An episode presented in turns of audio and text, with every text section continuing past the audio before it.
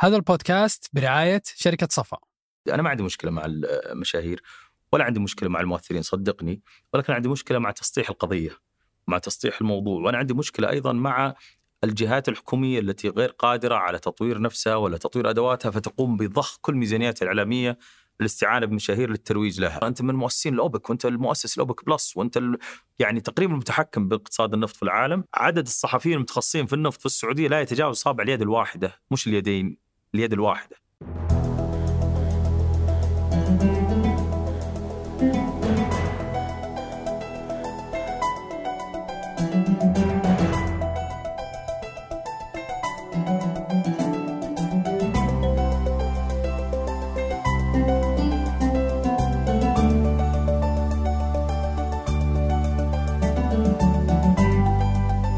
هذا سقراط من إذاعة ثمانية وأنا عمر الجريسي أستضيف قادة التحول وقادة الأعمال وقادة الرأي. ضيف حلقة اليوم هو الأستاذ عضوان الأحمري خبير في الإعلام ورئيس تحرير الإندبندنت عربية حلقة يمكن آه، أسلوبها مختلف عن سقراط لأنه قطاع الإعلام آه، بشكل عام ما في مشروع واضح أو مستهدفات واضحة نقدر نتابع تحقيقها آه، مع ضيوفنا. فكانت الحلقة تشخيص عام واستعراض عام لواقع الإعلام. يمكن الكثيرين غير راضين عن الحراك في قطاع الإعلام الفترة الماضية وفي نفس الوقت في تفاؤل للفترة القادمة بقيادة الأستاذ سلمان الدوسري معالي وزير الإعلام. فهذا خلانا نحاول نفهم من ضيفنا وش توقعاته لمشروع السعودية في قطاع الإعلام آه، وش دور الإعلام الرسمي وش دور الإعلام المستقل وش الخطوط الحمراء آه، آه، في قطاع الإعلام آه، كيف ممكن نزيد من قوة هذا الإعلام وهل هو اليوم مؤثر في العالم العربي؟ أو غير مؤثر. وختمنا بمجموعة من أسئلتكم الثمينة. شكرا للراعي الرسمي شركة صفا. أترككم مع الحوار. حياك الله أبو محمد شرفتنا ونورتنا. أهلا وسهلا عمر كيف الحال؟ الله يحييك. الحمد لله على السلامة. الله يسلمك. إن شاء الله رحلة جيدة. الحمد لله. آه، أبو محمد أنت إدارة أعمال تخصصك في في الجامعة. وش دخلك في الإعلام؟ وليش والدك الله يحفظه ما كان يبيك تدخل إعلام؟ لا أول شيء شكرا لك على الاستضافة شكرا لسقراط تخصص إدارة الأعمال أنا ما أعتقد يعني هذه الإجابة ممكن تكون محببة لأقسام الإعلام في السعودية. لكن إنك تدرس صحافة ما تخليك صحفي. وانك تدرس يعني إعلام ما تخليك إعلامي. وأكثر كليات الإعلام في المملكة العربيه السعودية لوقت قريب كانت تخصص أكثر طبعا اما إذاعة وتلفزيون بدون ما يوجد مسار صحفي متخصص في الإعلام الرقمي وحتى في الإعلام الحديث. فأنا درست إدارة أعمال ولكن الماجستير كان في الإعلام الرقمي. بس الشغف وقتها كان إعلام؟ يعني أتوقع وأنا في آه، السنة الأولى من الجامعة كنت أكتب صحيفة الوطن. ما شاء الله، وش اللي دخلك هالعالم؟ قبل طبعا آه، الصحافة كنت أحب أكتب في المنتديات، كنت أحب أكتب في ال في ال يعني في التعليق على الأحداث السياسية ولكن حتى بدون بدون نشر ف كان كل فترة أجمع مجموعة مقالات وأعطيها الوالد أخذ رأيه فطبعا كان يحاول صرف النظر عن هذا الموضوع. وكان هو هدفه طبعا أن يدخل أما في مجال التجارة وحتى أن يدخل في مجال آه، عمل آخر. لكن بعد ما شاف الابن العنيد خلينا نقول آه، بدأ يكتب وبدأت تنشر له مقالات في الصفحة الأخيرة في صحيفة الوطن وما تجاوز وقتها عمري أتوقع 24 25 سنة. فبدأ الحديث آه، بشفافية عن أنه كان صحفي وأطلعني على بعض التاريخ أنت ما كنت تعرف ابدا؟ ابدا. وكنت وكنت تستغرب أنت من من السلام اللي يرسل من عبد الرحمن راشد من لا أنا أرسلت إيميل لعبد الرحمن راشد إيه. يمكن ذكرتها قبل. أنا ذك... أنا أرسلت إيميل لعبد الرحمن راشد كنت أتمنى. طبعا تحققت الامنيه بعد عشر سنوات يعني يدخل صحيفة الشرق الأوسط. وكان رئيس تحرير الشرق الأوسط فأرسلت له أطلب منه نشر مقال في صفحة الرأي فكتب لي زميل عزيز وابن زميل عزيز فطبعا هذه هي اللي أثارت فضول الصحفي المختفي أو المتخبي زي ما يقولون. فسألت الوالد قلت انه عبد الرحمن يقول زميل عزيز وابن زميل عزيز. فبعدها اكتشفت الوضع كله واسطة في واسطة يعني أنت دخلت القطاع واسطة من لا لا, لا أنا والدك أنا كنت جريده الوطن غير صحيح. آه طبعا أتشرف لو كان لو كان آه الواسطة كان لها دور مع كفاءة فلا يعيب الإنسان طبعا آه، لكن لا غير صحيح أبدا أنا بعد ما دخلت في الصحافة وبعد ما صرت أكتب صحيفة الوطن آه، عرفت هذه المعلومة بعد ما ترك عبد الرحمن راشد رئاسة تحرير الشرق الأوسط أنا دخلت آه، الشرق الأوسط آه، في عام 2000 و... يعني بداية 2013 نهاية 2012 بدأ الحديث آه، من مسكت ال digital أنت. ولا لا؟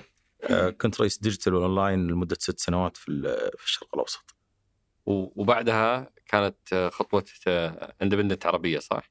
Independent عربية يعني توقيع العقد يونيو 2018 الإعداد لها بدأ من أكتوبر 2018 الانطلاق في يناير 2019 إن شاء الله يعني بنكمل خمس سنوات آه، بعد كم شهر. كم شهر؟ عساك على القوة. إحنا والله أبو محمد مرة مبسوطين للاستضافة هذه لأننا آه، مهتمين نفهم الحراك اللي صاير في القطاع الإعلامي. آه، من القطاعات اللي ما في وضوح على الأقل لل- للي يتابع من برا مثلي ما في وضوح وين بنروح يعني أنت أنت داخل القطاع ما أنت ب...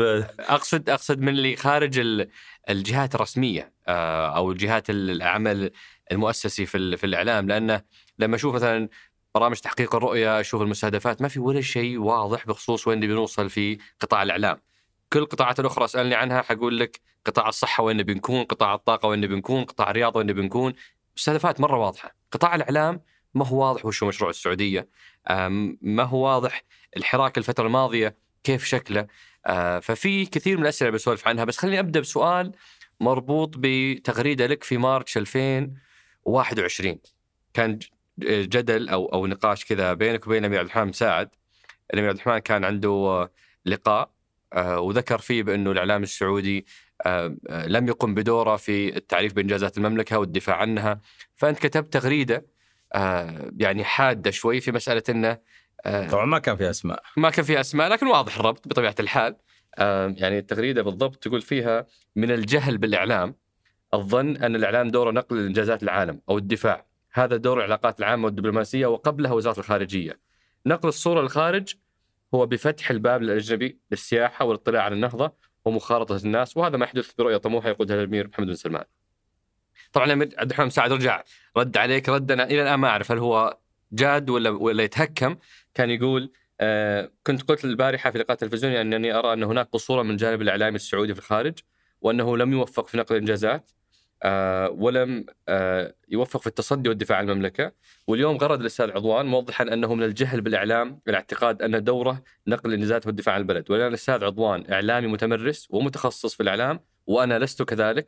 أتراجع عما قلت وأقول أن إعلامنا في الخارج يؤدي دوره على أكمل وجه والقصور إن وجد فهو في فهمنا لدور الإعلام. أول شيء تتوقع رده كان جاد ولا تهكمي؟ آه، كان تهكم طبعاً. تهكم ها؟ مع الود والتقدير يعني ل... صار بينكم وبين حوار بعدها؟ بلا شك يعني والامير عبد الرحمن مساعد له الود والتقدير طبعا والاحترام و... و... يعني أرسلت له باركت له أيضا بصدور ديوانها الشعري وهناك نسخة موقعة لم أحصل عليها طبعا حتى الآن بسبب تقصير مني لا لا العلاقة طيبة جدا والأمير عبد الرحمن مساعد رمز في مجاله وشاهدنا الإبداع اللي قام به في معلقاتنا امتداد امتداد أمجاد. ولكن في موضوع الإعلام أنا أعتقد هذه التغريدة ما طب خلينا نبدأ من هنا يا أبو ما محمد زلت تتمسك فيها لأن فعلا هذا الواقع صحيح. هذا هذا يمكن أهم نقاش حيكون اليوم. وش هو دور الإعلام في وجهة نظر عند الأمير تبغى التغريدة هذه أو تبغى بشكل عام؟ خلينا نتكلم عن التغريدة وبشكل عام. خذ راحتك. اولا يعني أنت بدأت الحوار بتسخين مباشر لا لا إحنا سؤال ساخن لكن ابى أعطيك مثال إذا إذا تسمح لي طبعا سم آه اليوم تخيل إنك أنت تذهب إلى الولايات المتحدة الأمريكية والى المملكة المتحدة والى أي دولة في العالم وتتحدث مع بريطانيا ومع أمريكا ومع أي جنسية وتقول له لدينا أفضل منظومة خدمات إلكترونية حكومية ولدينا أفضل تطبيق لإنجاز المعاملات اسمه أبشر. كيف تتوقع ردة فعله؟ هذا الأمر لا يهمه نهائي. ولكن حينما تفتح باب التاشيرات السياحيه ويأتي هذا الأمريكي أو البريطاني إلى البلد ويقوم بإنجاز جميع معاملاته دون واسطة أو حتى دون انتظار في طابور أو إلى آخره هو الذي سينقل هذه الصورة إلى الخارج هذا واحد. الأمر الثاني كان هناك مثال حي وهو في فترة كورونا. في فترة كورونا حينما كان الحجر وكان دعنا نقول ال الإبهار السعودي في موضوع اللقاحات في موضوع المسحات في موضوع الاهتمام في موضوع الرعاية في موضوع الحجر المجاني إلى آخره شاهدنا مقاطع لدبلوماسي أمريكي يتحدث عن هذا شاهدنا لكثير من المقيمين من الجنسية الهندية ومن الجنسية الفلبينية عبر التيك توك وعبر وسائل مختلفة يثبت ما اقوله بأن نقل الصورة للخارج تأتي بفتح المجال للآخر حتى يزورك ويعرف ما لديك. السعودية عانت مثلا بعد 11 سبتمبر من صورة ذهنية مرتبطة بأنها دولة ترعى الإرهاب وأن يعني شعبها متشدد هذا كلام غير صحيح. لكن تخيل من عام 2001 لم تفتح التأشيرات السياحية إلا عام 2019 ففي كل هذه الفترة هناك صورة ذهنية أنت غير قادر على تصحيحها. الإعلام لا يمكن تحميله هذا الأمر. حتى فترة قريبة كان كثير من الأماكن السياحية ومنها العلا يعني دعنا نقول جوهرة التاج فيما فيما يتعلق بالسياحة الداخلية كان محرم زيارة آثارها وكان عليها سياج ولا يسمح بالدخول فتخيل تحميل الإعلام كل هذا لا يمكن. الخدمات الإلكترونية اللي تروجها للمواطن الامريكي، المواطن الأمريكي يجب أن تفتح له المجال حتى يأتي ويزور ويعرف ما لديك ويعرف طبيعة الشعب ويعرف هذا الشعب المضياف الكريم ونشاهدها حتى في كثير من المقاطع التي يعني يستغرب فيها سائح أجنبي آه، كرم الشعب وينبهر. حتى المقطع في اليوم الوطني كان مقطع جميل إن يعني كان هناك مقيمة من الأوروبية أو سائحه وتريد العلم. فشخص كان لديه علم واحد حتى لو كان البعض يرى المثال هذا بسيط أو أو سطحي آه، أمر يعود له لدي لهم. اتى بالعلم ولم تصدق أن هذا لي آه، هذه هذا الاحتكاك البسيط هو الذي ينقل الصورة للخارج. لكن صدقني كل دولة في العالم مشغولة بأمورها الداخلية آه، مشغولة بهمومها الداخلية بمعيشتها الداخلية لن تلتفت إلى إنجازات أي دولة آه، عبر الإعلام أو حتى عبر نشرات الأخبار. فإذا هذا إذا سلمنا بأنه وجهة نظرك أنه ليس دور الإعلام نقل الانجازات. وش دور الإعلام؟ الإعلام أنواع يعني لما نقول غير آه، دور الإعلام ليس نقل إنجازات فأنا أجمع الإعلام كله في سلة واحدة. هناك الإعلام الرسمي المباشر يتمثل في آه، جميع الوسائل التابعة لهيئة الإذاعة والتلفزيون مثلا. وهناك وكالة الأنباء السعودية الرسمية، وهناك الحسابات التابعة للتواصل الحكومي، وهناك وزارة خارجية آه، بايضا نشاطها الإعلامي. وهناك المركز الملك سلمان للإغاثة والأعمال الإنسانية. كل هذه الجهات تقوم بنشر ما تفعله عبر منصاتها لكن إعلام موجه للعالم العربي أو إعلام ممول أو إعلام مستثمر فيه آه سواء إعلام بعلامات تجارية أمريكية أو بريطانية لا يقوم بنقل إنجازات واجبة. واجبة طبعا نقل الحقيقة النقد تسليط الضوء على بعض التفاصيل الحقيقية و آه، أن يسير بالمسار الذي من أجله استثمر هذا الشخص أو تلك الدولة فيه. آه، لكن دور الإعلام بنقل الإنجازات والدفاع عن الوطن هذا واجبنا الأساسي كأفراد.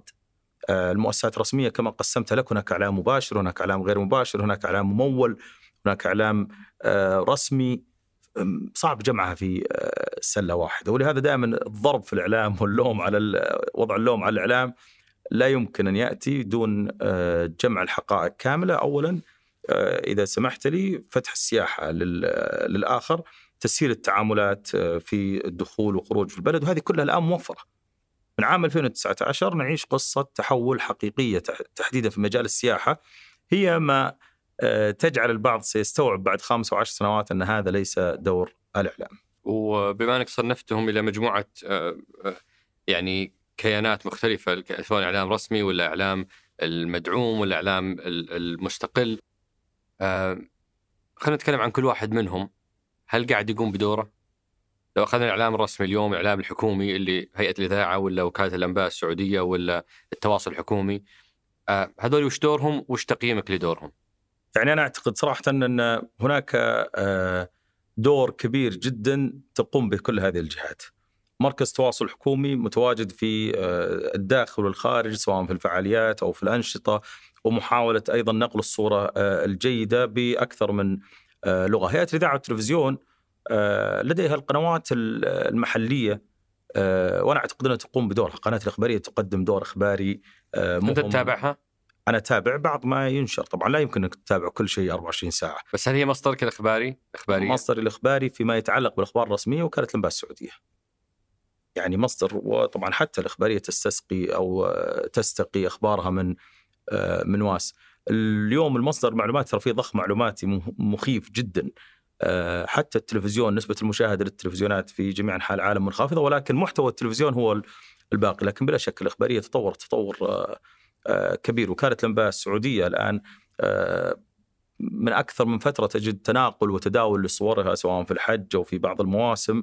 وهذا دليل على التطوير وعلى الاحترافية. طبعا ما زالت جميع هذه المنظومة الإعلامية أعتقد بقيادة معالي سلمان الدوسري. هناك ما زال تطوير ستشاهده من فترة لأخرى وخصوصا في وكاله الانباء السعودية أمور كثيرة قادمة. فأنا أعتقد إن الدور إذا كان تعريف الإعلام الرسمي كما قلنا فأنا أعتقد أنها تقوم بدورها على أكمل وجه واس حينما يكون هناك إعلان جديد ل مطار آخر آخر الإعلانات مثلا مطار ابها الدولي أو حتى المحمية التي يعلن عنها جنوب المملكة ومن أكبر المحميات تقريبا مساحة جغرافية تم النشر عبر واس ولم يتم النشر عبر يعني دعنا نقول مؤثرين أو حتى صحف أخرى. ومن ثم تم تداول هذا الموضوع مطار ابها وتم التعليق عليه وتم الاحتفاء به وبالتصميم وبالسعة. كل هذه تمت عبر الإعلام الرسمي لخبر رسمي يهم المواطن بالدرجة الأولى ومن ثم يهم السائح والزائر بالدرجة الثانية.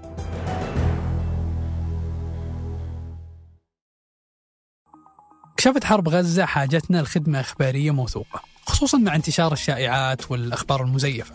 فصحيفة الشرق الأوسط تقدم عبر منصاتها تغطيات حية لكل جديد وتحليلات عميقة وآراء متخصصة. عشان تعرف آخر الأخبار من مصدر موثوق تابع الشرق الأوسط صحيفة العرب الأولى.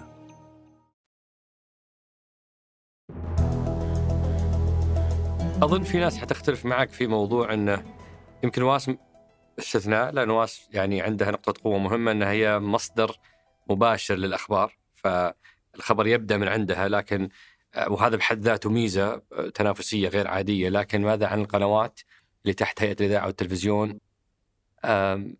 أزعم أنه هي ما تشبه كثير من الأجيال الجديدة ولا ولا ولا تأخذ جزء من اهتمامهم ووقتهم. وهنا بيجي سؤال وش يعني وش تحدي هذه الأجهزة في انها تقدر تنافس وش التحدي اللي يواجهها حتى تنافس وتأخذ من الوقت اللي اليوم قاعد يصرف المشاهد السعودي في منصات ثانية. يعني التحدي أعتقد إنه كبير جدا لأي وسيلة إعلامية وليس له علاقة بالقنوات الرسمية. تجربة ال SBC تجربة جميلة تحصد على تحصد مشاهدات جيدة في لفئات عمرية معينة ولكن حتى لا نبالغ يعني في دراسة لمعهد رويترز بالتعاون مع جامعة اوكسفورد كل سنة يخرجون أو يصدرون دراسة عن الإعلام تفصيلية وعن توجهات الإعلام المستقبلية يتحدثون عن أن 2023 ستكون أكثر سنة يعاني منها الإعلام في العالم لأن الأجيال الجديدة لم تلتفت حتى لتويتر والفيسبوك وإنما اتجهت إلى منصات مثل سناب شات وتيك توك. التحدي الحقيقي أنك تتواجد في تيك توك. التحدي الحقيقي إنك تتواجد في سناب شات بمحتواك لا تتنازل عن الرصانة طبعا ولكن تلامس اليوم أحد المنتجات اللي أخرجتها فترة كورونا عن طريق وزارة الإعلام مثلا كان قناة ذكريات وقناة ذكريات لامست الأجيال القديمة والحنين وكل شخص يشاهد والله هذا المسلسل الذي شاهدته قبل فترة وهذا المسلسل الكرتوني وأصبحوا يتداولون المقاطع بجودة عالية طبعا بعيدا عن اليوتيوب. مسألة أنها لا تمثل أو تمثل الجيل الجديد ترى أصعب شيء ممكن تقوم فيه أي مؤسسة إعلامية سواء رسمية وغير رسمية هي مخاطبة فئة الشباب. يعني أكثر من 70% من سكان المملكة العربية السعودية أقل من 35 سنة. هؤلاء احتياجاتهم مختلفة.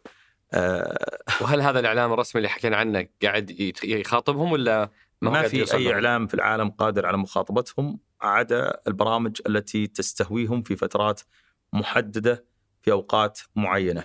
اليوم يعني عشان أقول لك الواقع أكثر مسلسل مشاهد في السعودية تعرف إيش هو طبعا؟ لا والله شباب البوب. إي يعني مليارات المشاهدات على على اليوتيوب. لكن هل هو فعلا يمثل كل شريحة الشباب وهل هو فعلا مستهدف لكنه مسلسل مؤثر لا تستطيع أن تقول أنه ليس مؤثر. طبعا في شخص ممكن يطلع يقول معقولة هذا إعلامنا هذا إنتاجنا. لا هذه رغبات شخصية وحريات شخصية في في المشاهده اليوم نتفلكس موجود شاهد موجود. الدوري السعودي اليوم إذا تقول على الإعلام الرسمي الدوري السعودي ما تقوم به طبعا قنوات SSC مع التحفظ على يعني انقطاع البث أحيانا في وسط مباريات مهمة. آه، أيضا هذا إعلام رسمي آه، عن طريقه يتم الاستحواذ على ساعات مشاهدة كبيرة للشباب. فموضوع موضوع تلبية الرغبات ترى أمر صعب جدا. هو مو مو تلبية رغبات أبو محمد بقدر ما انه الوصول إلى توقعات المشاهد، يعني أنت الآن ضربت مثال بموضوع الإعلام الرياضي. أزعم بانه نجحنا في أننا نوفر منتج غير عادي اللي هو الدوري السعودي بالنجوم باللعيبة اللي موجودين فيه. المباريات صارت ممتعة بشكل يعني الواحد حتى المباراة اللي الفريق اللي ما يشجع قاعد يتابعه.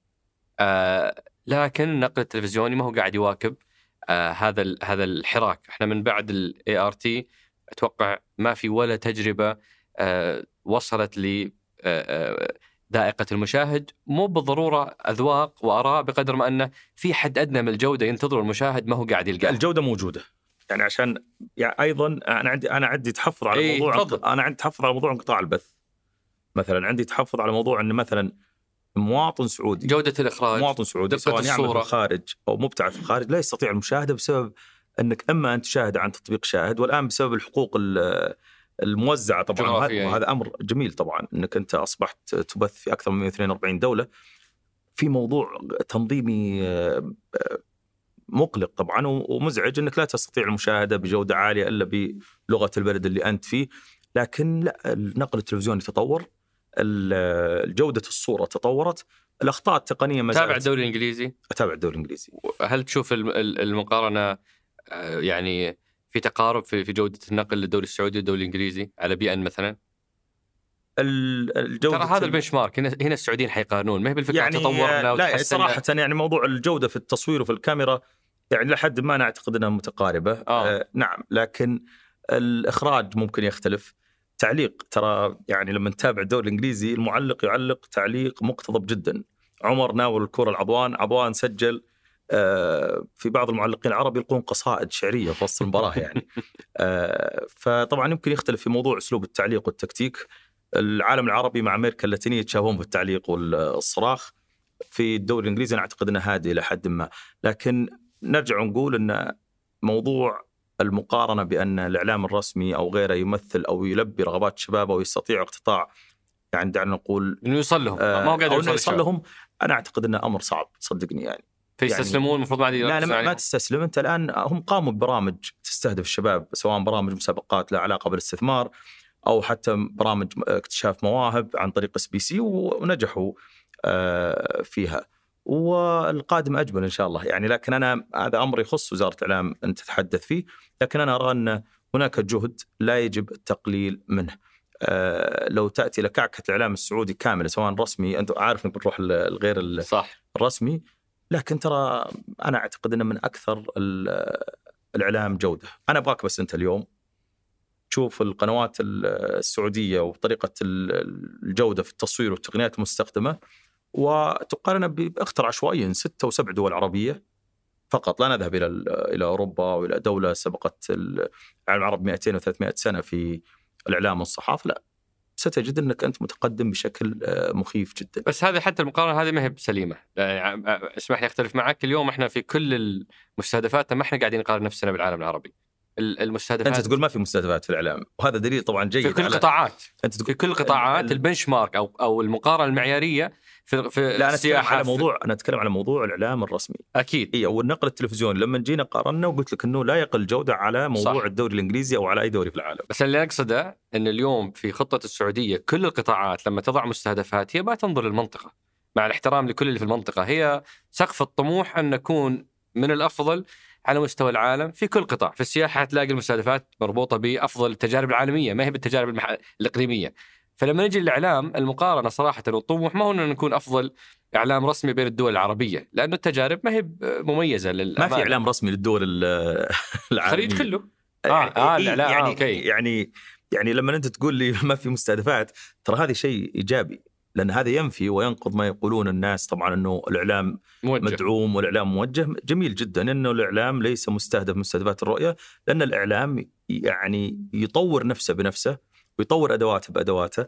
لكن لما تيجي تقول لعمر إنه الإعلام الرسمي نريد أن يكون على مستوى العالم ترى في الولايات المتحدة الأمريكية مثلا من القنوات الرسمية المعروفة C-SPAN.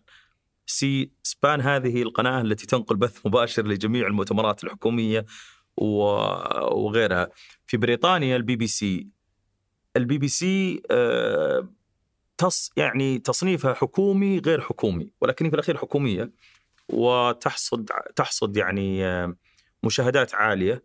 وتركيبه البي بي سي مخيفة. آه، تخيل مثلا أنت في نجران قناة بي بي سي نجران. موجود في تبوك بي بي سي تبوك موجود في الرياض بي بي سي الرياض. ولديها قناة موجهة للأطفال ولديها قناة موجهة للشباب ويعني برامج الطبخ الأشهر في العالم فيها. لكن المداخيل المادية للبي بي سي مخيفة لأن كل مواطن بريطاني يدفع في السنة 140 pound آه، أو 145 جنيه استرليني ما يقارب 700 800 ريال سعودي اللي هي قيمة اشتراك الكيبل. عندك تلفزيون في البيت يجب أن تدفع 800 ريال سواء تشاهده أو لا تشاهده. مجرد أنك عندك تلفزيون في منزلك تدفع 800 ريال 800 ريال هذه تذهب إلى آه، هيئة الإذاعة الملكية البريطانية والبي بي سي تصنف على أنها إعلام رسمي وإعلام غير رسمي ولكنها تجربة ناجحة من أنجح التجارب. لو. بلخص هذا الجزء بقول إنك أنت آه، ترى في تطور وراضي عنه ومقارنة بال- بالدول الجوار أنت تشوف إنه آه، مقبول وجيد. الإعلام الرسمي إذا إذا قارناه بهذه المسميات أنا أعتقد إنك أنت الأفضل.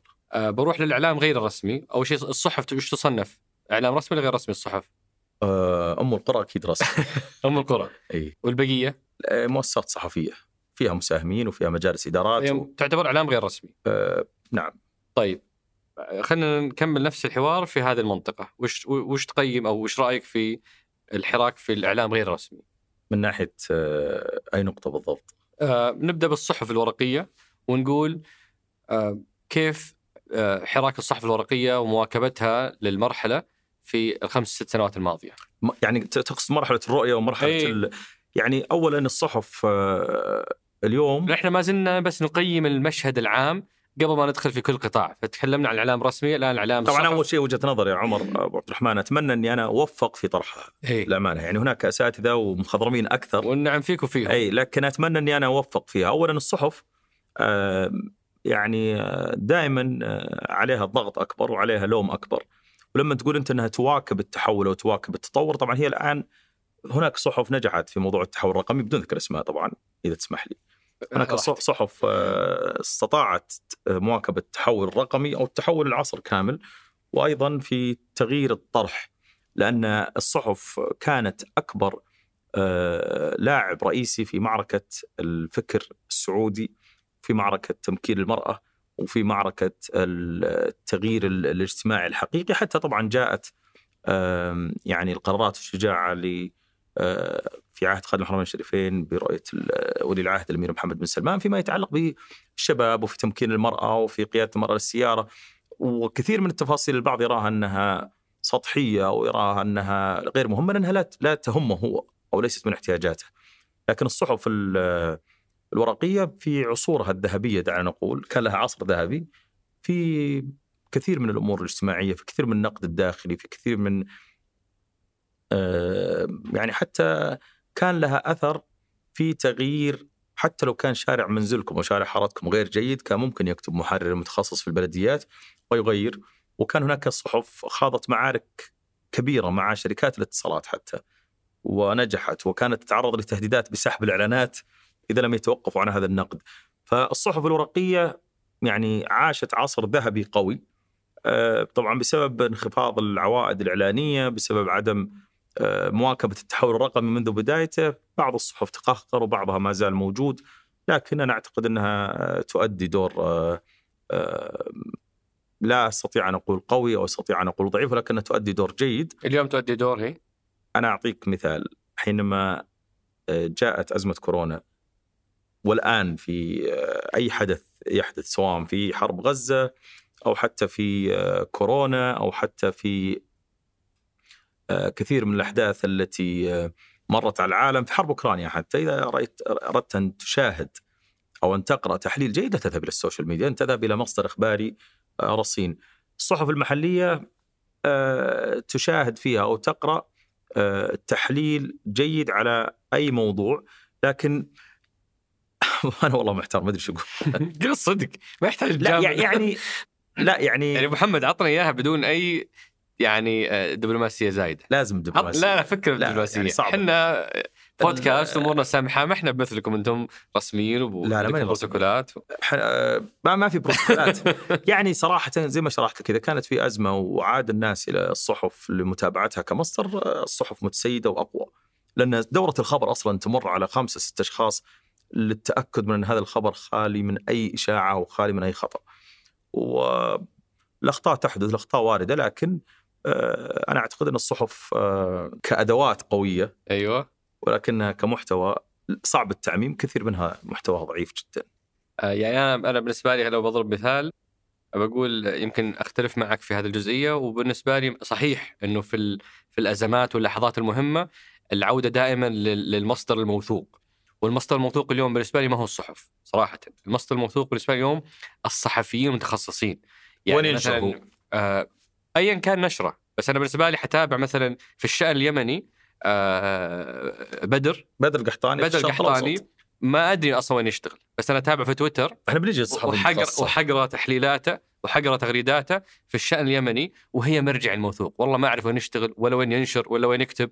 فاللي أقصده إنه قد أختلف معك. يمكن هو موظف في جهة رسمية هو فعليا هو في صحيفة الأوسط. إي الأثر هو جاي أو الاتصال بينه وبين الجمهور جاي من منصات الاعلام الجديد كصحفي فرد وليس بسبب المؤسسة اللي خلفه.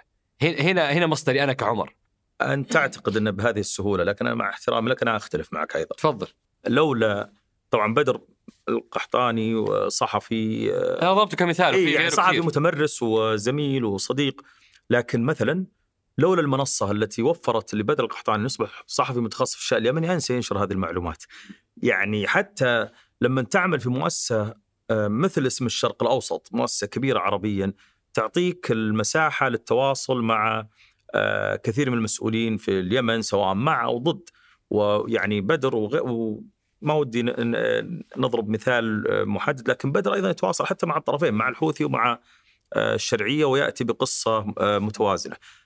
ل- لأنه يعمل في مؤسسة رصينة ولديها أعراف ولديها تقاليد، لكن اليوم بدر آه، لو أتى بخبر عن اليمن ممكن ينشر على حسابه في تويتر. خبر صحيح خبر كاذب هذا أمر ي- يعود له على مهنيته ومصداقيته. لا يمكن نشره في الشرق الأوسط حتى يتأكد. مدير التحرير ومساعد رئيس تحرير ونائب رئيس تحرير أو رئيس تحرير من جميع التفاصيل والمعلومات خصوصا إذا كان أخبار حساسه هذا الفرق. نفس الشيء أظن في في صحفي رياضي برضه في صحيفة رياضية نسيت اسمه لكن كان نشيط في فترة الانتقالات والصفقات.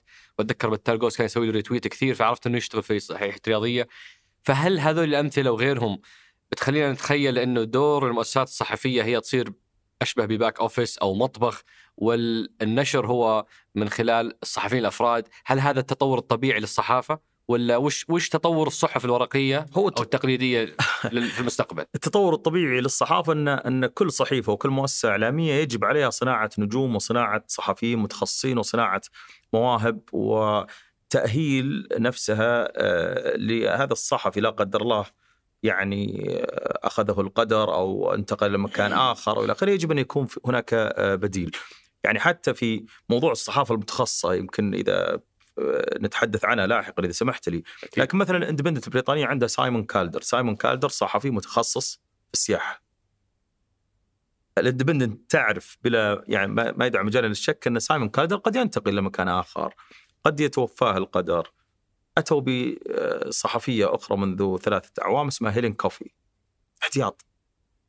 وهي أصبحت من الصحفيين المبدعين في الإندبندنت وقامت بجولة في أنحاء العالم في موضوع كورونا فقد يكون الصحافة أو الصحف المؤسسات الصحفية back office تؤهل هذا لا يعيبها بالواجب من واجباتها أن تؤهل لا ما اذكر. كعيب أنا أذكر وش مستقبل هالصحف هذولي مستقبل الصحف انها هي التي أخرجت هؤلاء الصحفيين دليل أن الصحافة والمؤسسات الصحفية ما زالت. هي البيت الحقيقي لصناعة الصحفي الحقيقي وفق أعراف وقيم وأخلاقيات لا يمكن أن تشاهد صحفي ينشر شائعة لأنه يعرف أن هناك من يحاسبه وهناك رقابة ليست رقابة للسيطرة وإنما رقابة للفلترة دعنا نقول والمحافظة على المصداقية. آه، فأنا أعتقد المؤسسات الصحفية آه، جزء كبير من واجبها. بعض المؤسسات الصحفية لديها وبعضها لا يوجد لديها للأسف هذا الأمر. تأهيل القيادات واكتشاف مواهب وتقديم مواهب متخصصة في آه، جميع المجالات.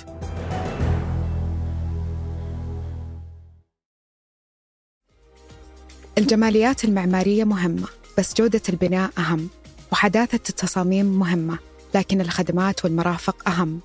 المهم والأهم مضمون. تملك المستقبل مع وحدات شركة صفاء للاستثمار. أعرف أكثر من الرابط في وصف الحلقة.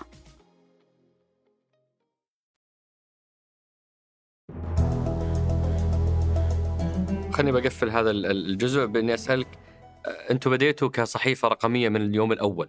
آه جزء من مجموعه آه إمبراطورية إعلامية ففيه آه فرص ومزايا مادية ومالية وتمويلية مختلفة عن عن غيركم، وش أهم درس أنت كرئيس تحرير؟ اليوم تعلمته من المعاناة المالية والتحدي المالي اللي تواجهه كثير من الصحف اللي ما هي قادرة تغطي مصاريفها وقد تكون في يوم من الأيام خرجت من السوق نتيجة عدم القدرة على الاستدامة المالية، وش الدرس اللي أنت تعلمته ومنتبه له من اليوم حتى ما تكون يوم من الأيام مكانهم؟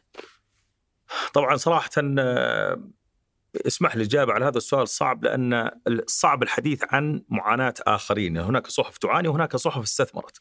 وإذا اعطنا أمثلة ممكن من اللي عانت واللي استثمرت إيه؟ صحيفة اليوم، صحيفة اليوم في المملكة العربية السعودية من أذكى الصحف اللي استثمرت عوائدها الإعلانية في فترة الرخاء.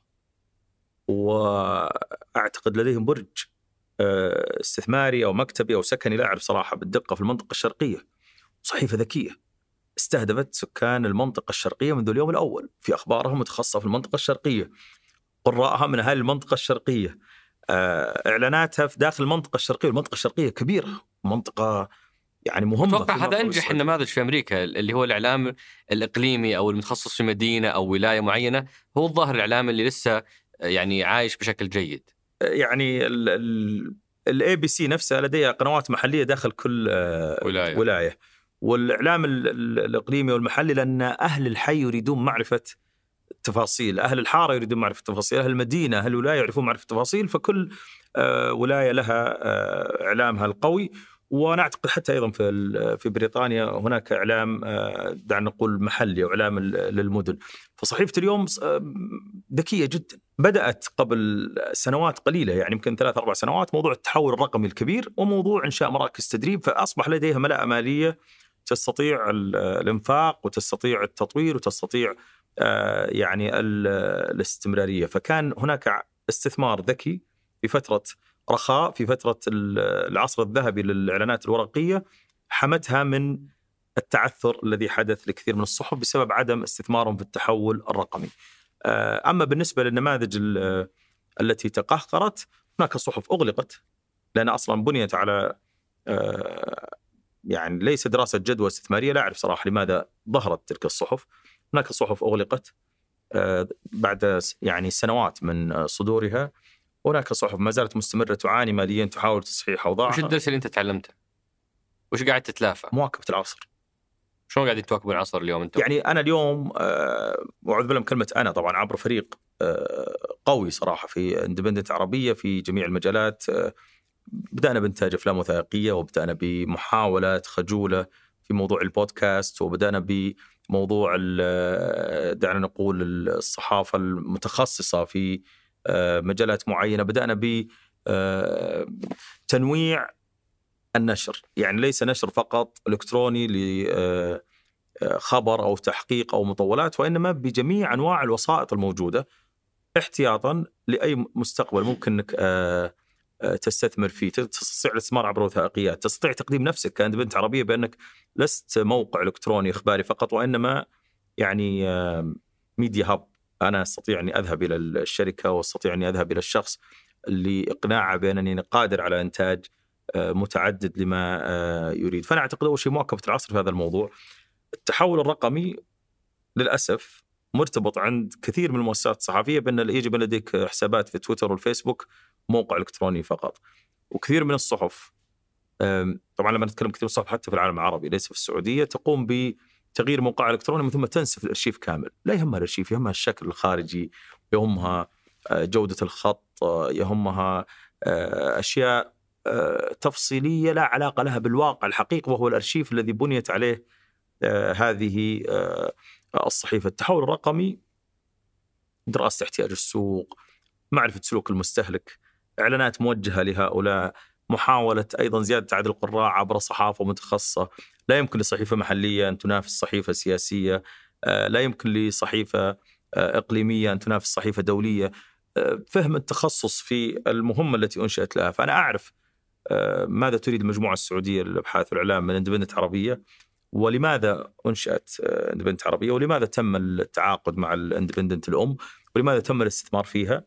وهناك من يحاسبك هناك رئيس تنفيذي وهناك رئيس مجلس إدارة وهناك يعني منظومة كاملة آه، تعمل فيها بتوافق طبعا ما بين التحرير والإدارة. تعرف ما لك وما عليك وتحاول تفادي الأخطاء تحاول الاستشارة تحاول الاستفادة. ويعني لسه إحنا ما لنا أربع سنوات وثمانية أشهر إن شاء الله والقادم اجمل. هذا مدخل على الجزء الثالث والأخير في تحليل الواقع أو تحليل المشهد اللي هم آه، المؤسسات الإعلامية العملاقة. أو الإمبراطوريات الإعلامية العملاقة يمكن أشهر تجربتين هي تجربة مجموعة ال MBC وهنا يمكن أكثر شاهد بالنسبة لي أبغى أبغى أسمع رأيك فيه هو شاهد نفسه. آه، هو منصة شاهد هي بالنسبة لهم التحول الرقمي ومواكبة العصر الجديد. آه، فودي أسمع منك آه، عن هذا الموضوع. والمجموعة السعودية للابحاث والإعلام اللي فيها حراك مكثف جدا الفترة الماضية استحواذ على جزء كبير من ثمانية استحواذ على مؤسسات إعلامية شراكة مع مؤسسات إعلامية عالمية الشرق بلومبرج وإطلاق شرق بلومبرج شرق ديسكفري إندبندنت بالبورد حراك غير عادي. فايضا ودي أسمع رأيك في الحراك اللي صاير في المجموعتين أنا أرجع أقول رأيي الشخصي. أكيد أكيد. يعني شاهد كان تحول قوي و وذكي. لأن من الظلم صراحة لأي مؤسسه اعلاميه انها تقوم بإنفاق الملايين أو المئات الملايين من الدولارات أو حتى المليارات ومن ثم هناك مشاهد يأخذ هذا المحتوى بشكل مجاني وينتقد المحتوى وينتقد المؤسسه الاعلاميه فموضوع الدفع أنا أعتقد أنه أمر طبيعي لكن أنا ما أعرف كم عدد المشتركين شاهد. هل وصلوا 3 مليون أو تجاوز 3 مليون في العالم العربي؟ آه، أنا ما أعرف صراحة كم العدد. صحيح العدد ما زال يعني في نمو ولكن أعتقد أن مجموعة ال MBC لديها مشكلة في موضوع الحقوق الملكية الفكرية إن كثير من الناس يقوم باختراق آه، شاهد أو حتى بنشرة مجانا أو بحسابات معينة. وهذه أزمة طبعا في العالم العربي كاملا موضوع الحقوق الفكرية. لأن حتى لو أنا اليوم قمت بفرض آه، رسوم على الاشتراك. الاشتراك حتى في اندبندنت عربية وفي الشرق الأوسط أو في أي مكان قد يأتي شخص يعني متبرع فاعل خير يقوم بعمل screenshot ونشرها آه، مجانا فهناك أزمة في موضوع الحقوق لكن تجربة شاهد ذكية وجاءت في وقت لم يكن هناك منصات تقوم بهذه التجربة ما زالت تنمو آه، و هل بتحافظ MBC على موقعها الريادي؟ يعني MBC ما يختلف أحد إنها رائدة الإعلام إعلام التلفزيون في العالم العربي لفترة طويلة. الزمن قاعد يتغير. هل اللي أنت تشوفه اليوم في MBC قادر إنه يخليها تستمر في ريادتها للإعلام المرئي؟ أو شو تتفق إنها هي رائدة الإعلام المرئي؟ نعم. هل بتحافظ على هالموقع؟ الإعلام السعودي هو رائد الإعلام العربي، يعني عشان بس نختصر الموضوع وحتى لو كان البعض يراه وجهة نظر مختلفه باستثناء الإعلام الرياضي. الإعلام الرياضي في العالم العربي إي. دوليا أو عربيا. يعني أتكلم انت تتكلم دوليا. دوليا أو عربيا. beIN Sport هي رقم واحد في موضوع في موضوع الإعلام الرياضي. الإعلام الرياضي الدولي وهي طبعا بنيت على أخطاء سعودية فيما يتعلق ب Orbit وال ART يعني أنت لديك التجارب الرائدة وأنت صاحب السبق تخطط فيها. نعم ويقوم الآخرين بناء نجاحاتهم على على أخطائك وحتى الجزيرة. يعني الجزيرة أساسها كان قناة البي بي سي عربي اللي أخذت السعودية وكالتها آه، فكثير من المذيعين والمذيعات فيها انتقلوا والقصة معروفة طبعا لا داعي لتكرارها. لكن أخشى المجموعة السعودية يعني تعتب إني جالس بحكي على تجربة الإم بي سي، تجربة الإم بي سي الرائد التلفزيوني هي رقم واحد في العالم العربي، لا يستطيع أحد منافستها في مجال الأخبار العربية وفي المجال الدرامي وفي المجال المنوعات الإم بي سي. أنا أعتقد انها رقم واحد ولا يمكن ابدا منافستها يعني من الآخر. وعندك المجموعة السعودية للإبحاث والإعلام أيضا رائد في موضوع الأخبار وفي موضوع المطبوعات وأيضا الآن دخلت في مجال التلفزيون لأول مرة في عام 2020 عبر قناة الشرق وليست قناة الشرق شبكة الشرق الأخبار. واصبح تحتها الشرق وثائقية. ويعني الجميع يعرف إن للأسف مع كل هذه القوة الإعلامية السعودية لم يج... لم يكن لدينا قناة وثائقية طيلة العقود الماضية. فقناه الشرق الوثائقية أول قناة وثائقية متخصصة. تعتبر سعودية. بعدها بأسابيع إطلاق آه، الشرق ديسكفري وهذا أعتقد إنه أيضا يعتبر آه، أمر ذكي وخطوة ذكية وتفكير المستقبل فإذا أتينا لموضوع الإم بي سي في الريادة العربية لن يستطيع منافسة أحد وإذا ردنا المجموعة السعودية لإبحاث الإعلام فهي تستحوذ تدريجيا على حصص مشاهدة في عبر شبكة الشرق الإخبارية لكن أيضا أعتقد أنه لا يمكن منافستها فيما يتعلق بالمطبوعات والصحافه المكتوبة. ودام ذكرت موضوع القنوات يمكن أنا ما وجدت أي شخص يتفق مع فكرة القنوات الجديدة، يعني في قناتين آه، مؤخرا بدأت ومع إني أنا أعتبرها تجارب مميزة، يعني أنا شفت القناه الثقافيه وشفت آه، آه، بلومبرج الشرق. كل القناتين فيها عمل رائع جدا بس أظنه متأخر. متأخر جدا فكره القناة. يعني حاولت أسأل المحيط حقي ما أظني لقيت أحد يتابع القناتين مو بلسوءهم بس لأنه ما حد أحد يتابع تلفزيون. فودي أسمع رأيك في خطوة إنك تفتح قنوات تلفزيونية في عام 2022 وعام 2023 هل ما زال فيه يعني آه، مجال لهالقنوات؟ يعني أول شيء جرب ما أنت خسران شيء. بجرب إيش؟ افتتاح آه، تدشين آه، إطلاق. لكن أنا إذا إذا أنا صراحة ودي أعلق على كل إيه؟ لكن لا أنا ودي إن نركز على المجموعة السعودية للابحاث أيوه. آه ترى في عام 2016 في صحيفة بريطانية طلعت وأصدرت جلست ست أسابيع واغلقت اسمها The New Day يعني كانوا يستهدفون 400 ألف للتوزيع بعدين خفضوا سقف التوقعات ل 200 ألف بعد تسعة أسابيع من الإصدار أغلقت هذه الصحيفة. ما جاء أحد وفتح هاشتاج قال إعلامنا لا يمثلنا وإعلامنا سيء ولا جو ناس يهاجمون الإعلام البريطاني. أنا ما في مهاجمة. لا لا لا بس الكلام عنه متأخر يعني. إي يعني أنا أتكلم إنه لا عادي اتت التجربة واغلقت أمر بسيط جدا. بالنسبة للشرق الوثائقية تتحدث عنها أو الشرق بشكل عام. بشكل عام كل قناتهم التلفزيونية. لا أنا أعتقد إن الشرق آه، كان هناك حاجة لإطلاقها. آه، اولا من المؤلم ان المملكة العربية السعودية دولة آه، اقتصادية قوية ضمن مجموعة العشرين وموجودة في آه، من المؤسسين الأوبك والمؤسس الأساسي الأوبك بلس لا يوجد لديه قناة اقتصادية. صح. واحد.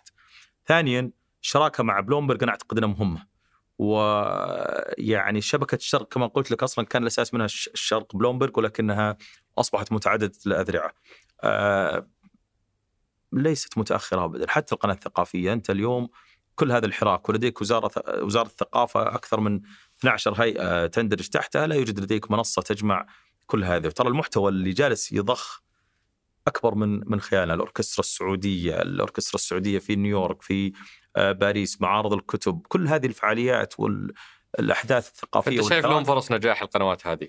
يعني صعب الحكم صراحة. آه، تأخذ وقتها والمشاهد يحكم. لكن المهم أن يكون هناك هدف من الإطلاق وليس الإطلاق لأجل الإطلاق.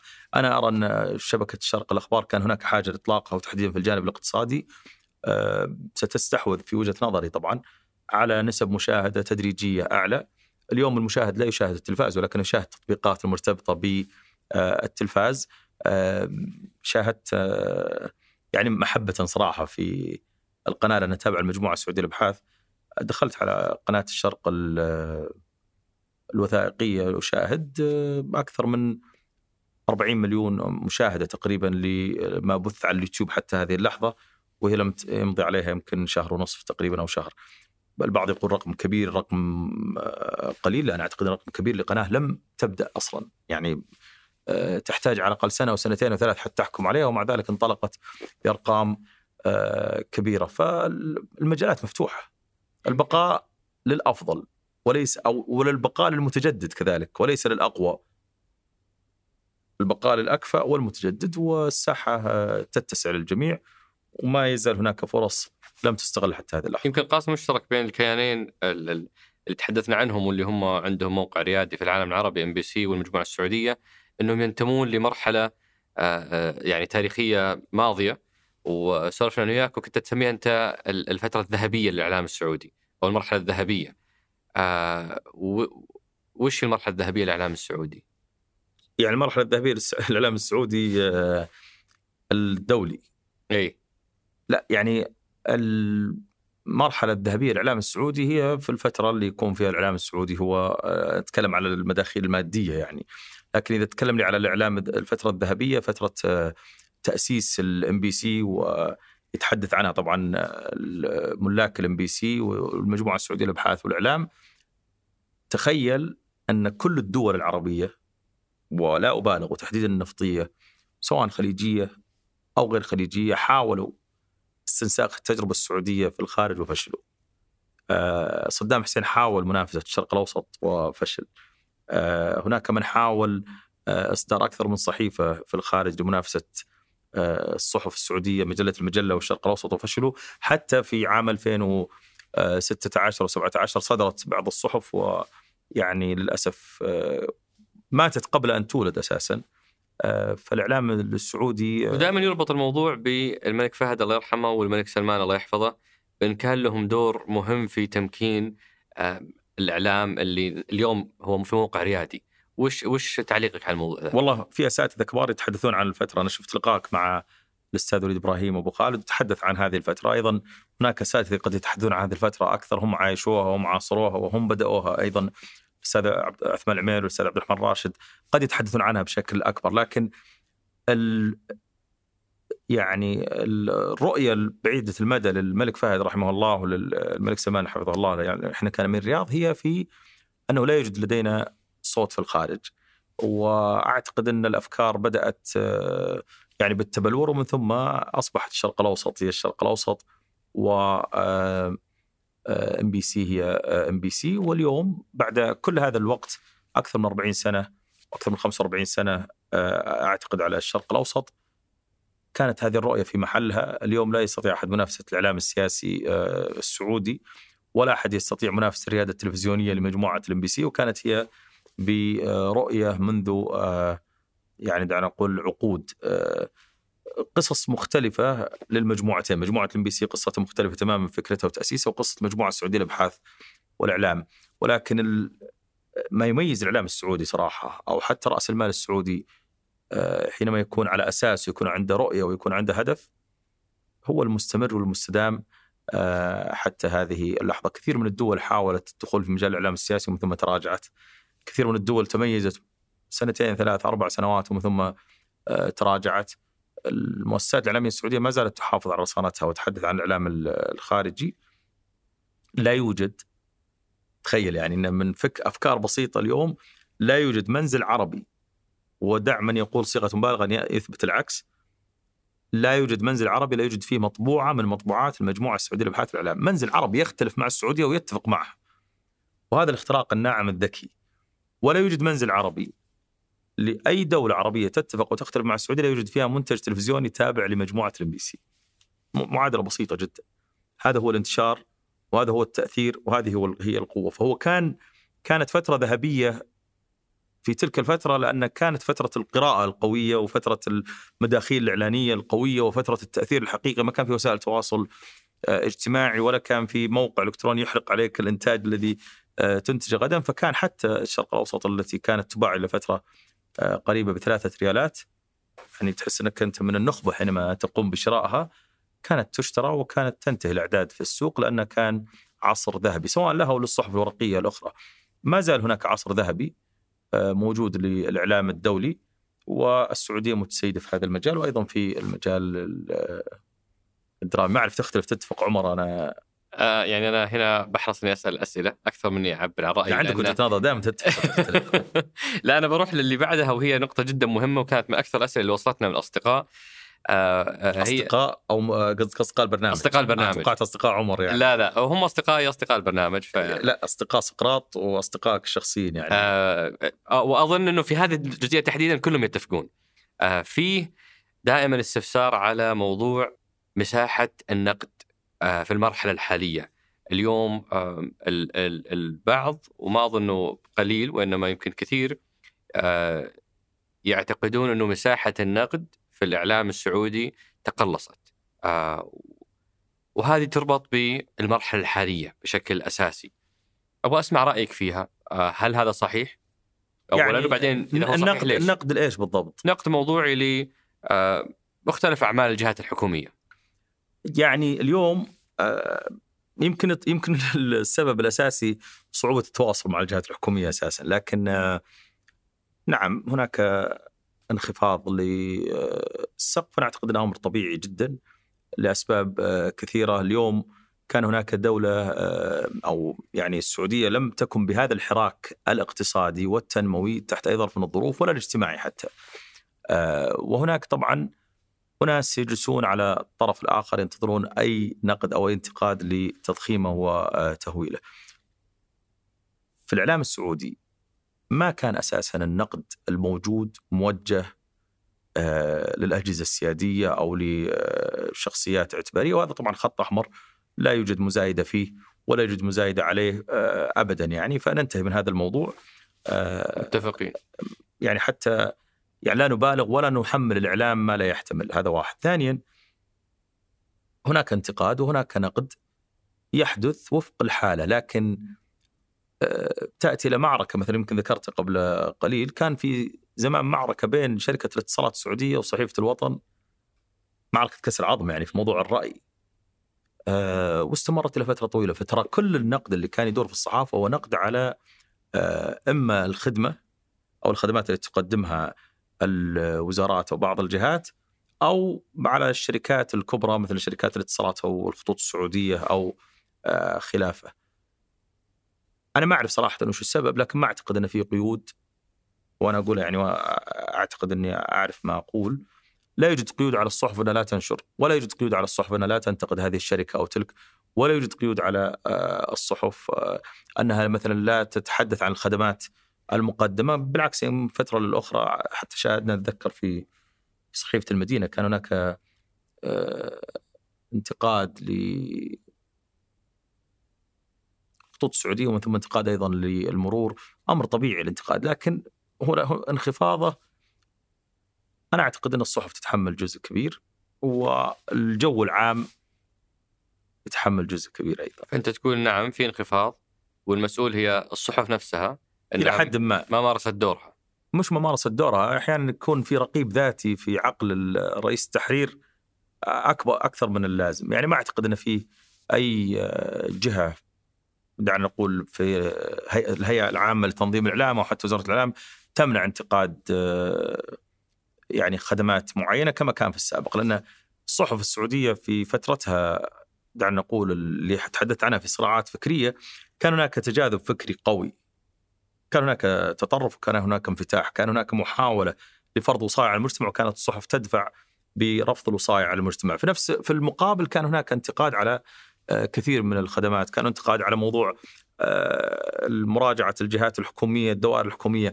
أنا والله ما أعرف هل هو برضه يعني نقدر نقول أن انخفاض الحالة بشكل كبير أو أن الخدمات تطورت لدرجة أنك ما عاد في شيء تنتقده. لكن ترى لما حصل في تغيير الخطوط السعودية لشعارها وعودتها إلى القديم كان هناك انقسام في الآراء. وأعتقد كثير من الصحف نشرت عن آه، هذا الأمر. بس صراحة نحتاج لمتخصص يدرس الحالة. في صحيفة انتقدت الشعار الجديد؟ اطلعت انت على أي صحيفة انتقدت الشعار الجديد؟ اندبندنت عربية. أنتم انتقدتوه؟ نعم ما آه. لا انتقدناه ولا أثنينا عليه. يعني كتبنا توصيف الحالة انقسام الآراء حول عودة الخطوط السعودية إلى شعارها ال- القديم. فترى يعني لا نبالغ موضوع إنه يعني okay قد يكون في انخفاض للسقف قليلا لكن أيضا لا يوجد مبادرات من رؤساء التحرير للحديث عن آه، ما يحدث. وطبعا لا أعمم. آه، وكما قلت لك أيضا قد يكون يأتي شخص ويقول لا. كثير من الخدمات التي كانت يتم انتقادها سواء في عدم القدرة على الحاجز سواء في الانتظار الطويل حتى الرد على مكالمتك من جهة حكومية إلى آخره انتهت بموضوع الخدمات الإلكترونية. ف آه، كثير من ال- المشاكل انتهت وكثير من الأزمات انتهت واليوم أنت في ورشة تنمية تحديثية كبرى. نتائجها ما زالت يعني بعضها ظهر وبعضها لم يظهر. الجزيرة اللي قمت بتغطيتها آه، إن شاء الله نروح معك آه، بعد إن شاء الله. انتهاء الجزر ال- الأخرى. يعني ما تقدر تنتقد شيء أنت ما شفته ولا تقدر تنتقد شيء آه، ما نفذ. فأنا أعتقد أن هناك مشاريع تنموية كبرى آه، تتم آه، ولا تنسى أيضا أنك أنت إلى وقت قريب كنت في حالة حرب ولا أبالغ أن إذا قلت لك أن كثير من الدول في العالم إذا كانت في حالة حرب الانتقاد يختفي بشكل آه، كامل ويتم التركيز أيضا على السلم توحيد وعلى. إيه، توحيد الصف وعلى السلم وعلى الإيجاب في جميع الدول سواء أوروبية أو في أي جزء من العالم أنت اليوم كرئيس تحرير آه، بتكون مثال جيد نقدر نكتشف فيه وش هي آه، طبيعة العلاقة مع المؤسسة الرسمية أو أو الجهات المشرفة على الإعلام كهيئة تنظيم إعلام ولا كوزارة إعلام وإلى آخره.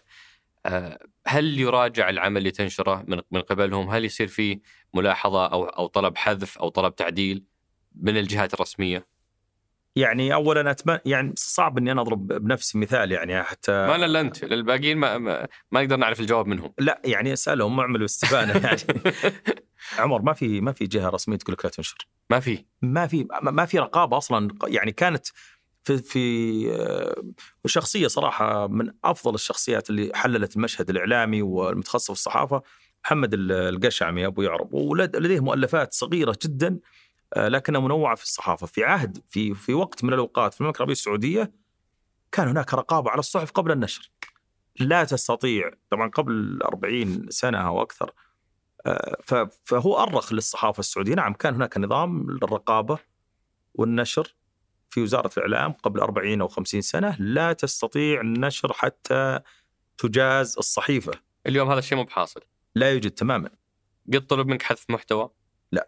ابدا. أبدا يعني ممكن ترد ملاح... ترى على فكرة ال- ما ودي أصدمك يعني لما تكون تشتغل في آه، صحيفة آه، يعني عربية ودولية ترى الانتقاد أو الطلب الحذف والتعديل ما يجيك من من بلدك يأتيك من دول أخرى عجيب. نعم أنتم بما أنكم مهتمين بالشأن العربي أكثر من الشأن المحلي الشأن العربي والدولي أذربيجان إيه. قدمت آه، في في تغطية للحرب بين أذربيجان وأرمينيا طلبوا بتعديل أمر معين فطبعا آه، كان هناك وجهتي نظر في الموضوع فطلبوا أن المراسل اندبندنت عربية يقدمون له دعوة يزور الحدود ويشاهد آه، الوضع كما هو.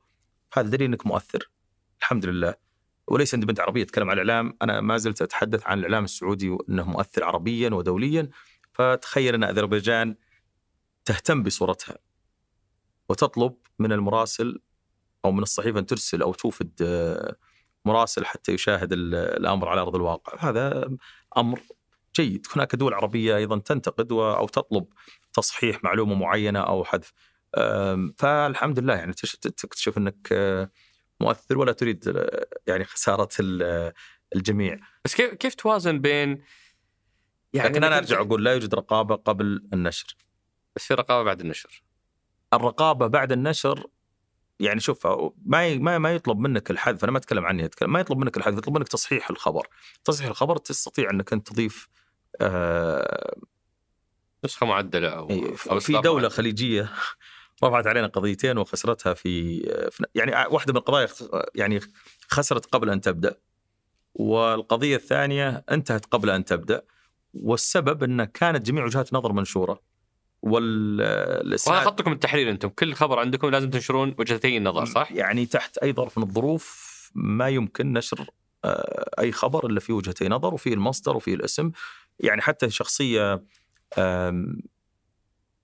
يعني رجل أعمال لبناني آه، رفع قضية وشكوى وطلب تعديل وطلب تحذير يعني حذف النص وأن الشركة التي ذكرت في الخبر هي شركة تابعة له وأن يعني كان في جدل فكان في رد وأخذ عن طريق المحامي تابع المجموعه السعوديه للإبحاث والإعلام حتى وصلنا إلى حل آه، وسط أنه لا يوجد حل وسط يعني إن الخبر كان مدعم بكل التفاصيل ولكن آه، كانت مبالغات من محاميه آه، أعتقد لحذف أو لتعديل ولم ينتهي الخبر بحذف ولا تعديل.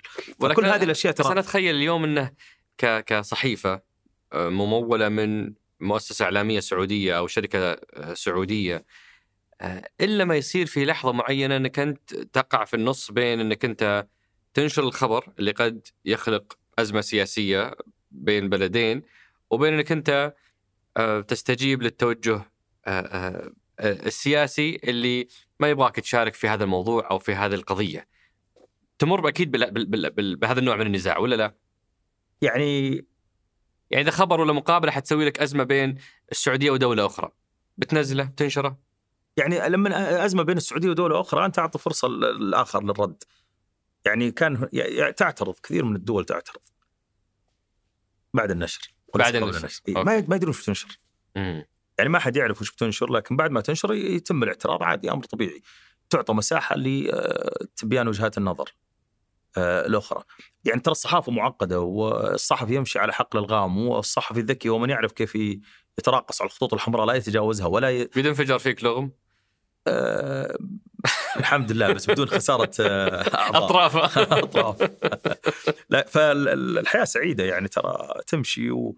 والصحافة جميلة وممارساتها جميلة. يعني قناة الشرق قناة مطلقة حديثا السقف فيها مرتفع.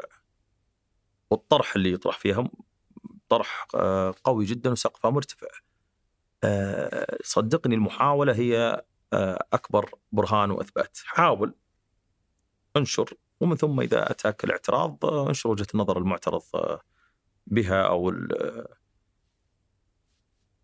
التي تريد تصحيح الخبر المعلومه أمر طبيعي. إحنا اليوم زي ما قلنا لو يعني لو نمر على كل حلقات سقراط حنلاقي إنه كل قطاع قاعد يعيش قصة تحول جذرية وشاملة. آه قطاع الإعلام فيه حراك بس ما هو واضح إيش هو المشروع السعودي على الأقل أنا يمكن في الآخرين واضح لهم. إيش هو المشروع السعودي في قطاع الإعلام؟ تقدر تت- تت- تتخيل أو توصف لنا وش هو مشروعنا؟ يعني مشروع السعودي في قطاع الإعلام بشكل غير رسمي ولا بشكل رسمي؟ لا لا رسمي ولا غير رسمي؟ عطنا اياها كلها. يعني ال- الرسمي شرحنا يمكن تحدثنا على الوسائل القنوات التابعة لهيئه الإعلام المرئي المسموع وش- وشرحت لك الحراك الموجود ومركز التواصل الحكومي والى آخره. آه، أنا أعتقد أن التوجه يعني عندك ثلاث مجموعات إعلامية طبعا أنت ما أعرف ليش نسيت روتانا عندك مشكلة معاهم لا لا ابدا ما في أي بلعب دور مشكله. الصحفي عندنا ثلاث مجموعات إعلامية المجموعة السعودية للأبحاث والإعلام واتشرف آه، اني اعمل فيها و آه، وافتخر صراحة هي الأكبر في مجال النشر. وعندك مجموعة الام بي سي وعندك روتانا. آه، هذه فرسي رهان؟ أعتقد. آه، هذه الثلاث مجموعات الإعلامية هي الأكبر في العالم العربي الآن. وأنا أعتقد أن ال- ال- المستهدف يجب أنها تكون أنها الأكبر على مستوى العالم. على مستوى العالم.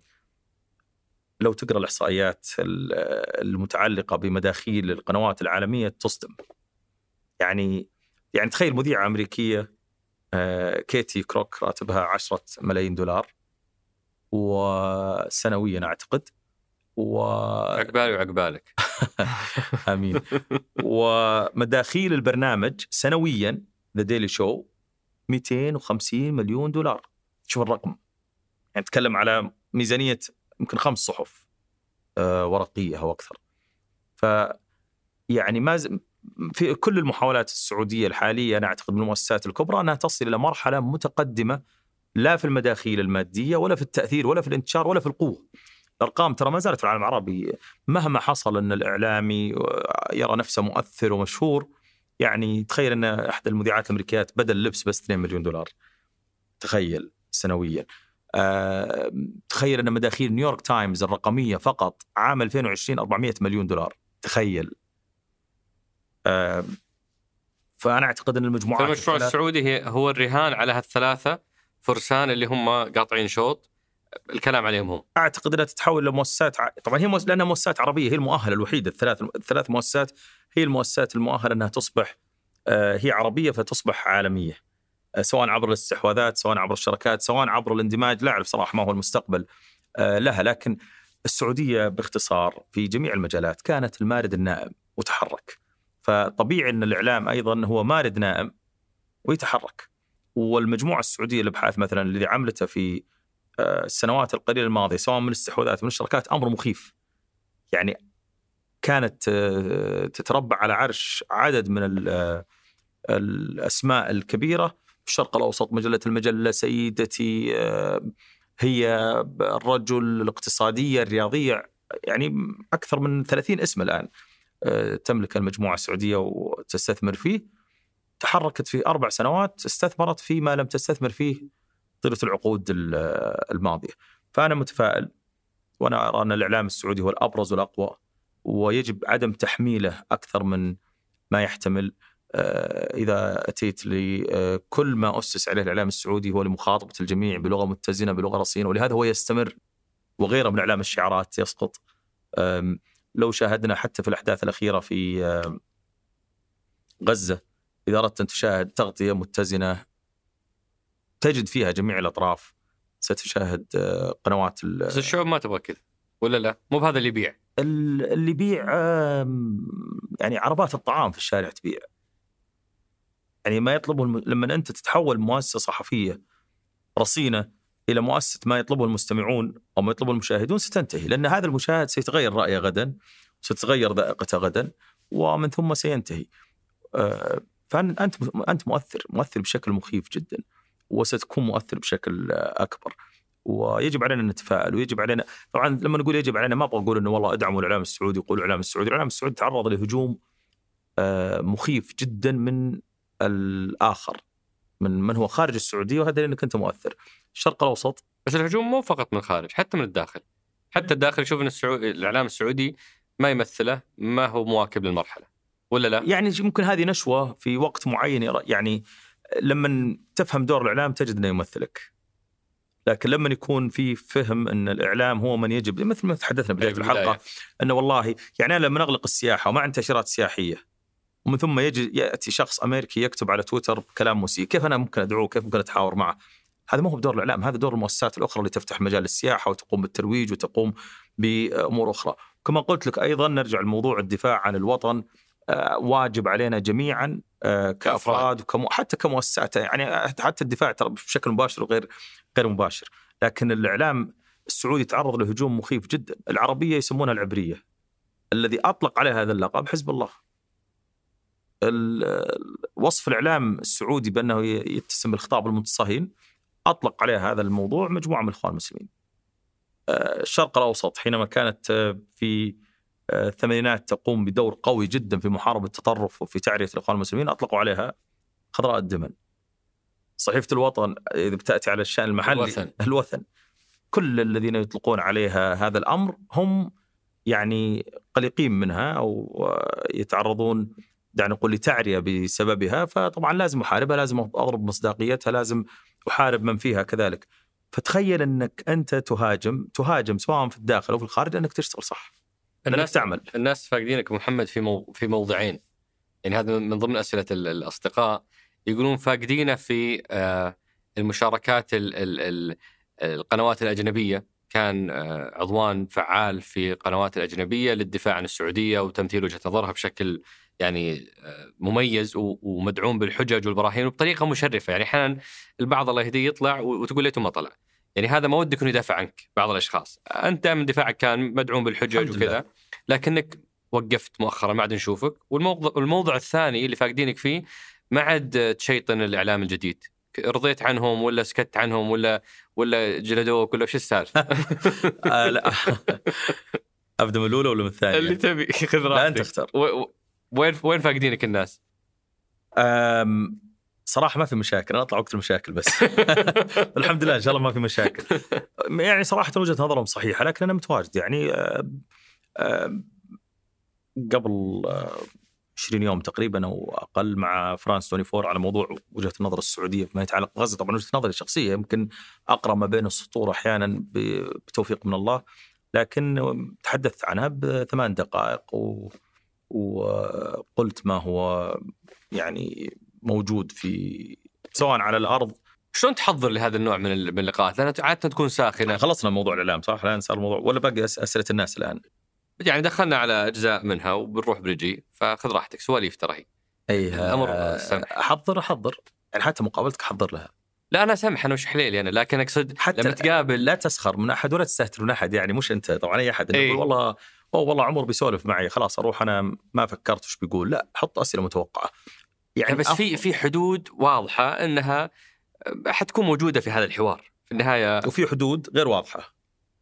لما تطلع في صحيفة أو في منصة ولا في قناة أجنبية معروفة بحدة طرحها وحيكون معك زميل آخر آه، شرس وعنده هجوم حاد تجاهك وقد لا تعطى مساحة الرد وما تدري وش بيرمي عليك من تهم آه، وتضيع أنت بين تمثيل نفسك وتمثيل رسمي للدولة، شلون تحضر لهذه الأجواء اللي فيها وقت محدود وما تدري وش نوع الطرح اللي بيطرحه لأنك أنت أحيانا تضرب أمثلة تخترق فيها الطرف الآخر بنماذج وشواهد من من بلده ولا من المرجع حقه، فودي أعرف كذا بس من باب الفضول شلون تحضر لتلك اللقاءات ال- الساخنة، هذا لقاء بارد وحليل يعني. ما- فما, فما هو مقياس.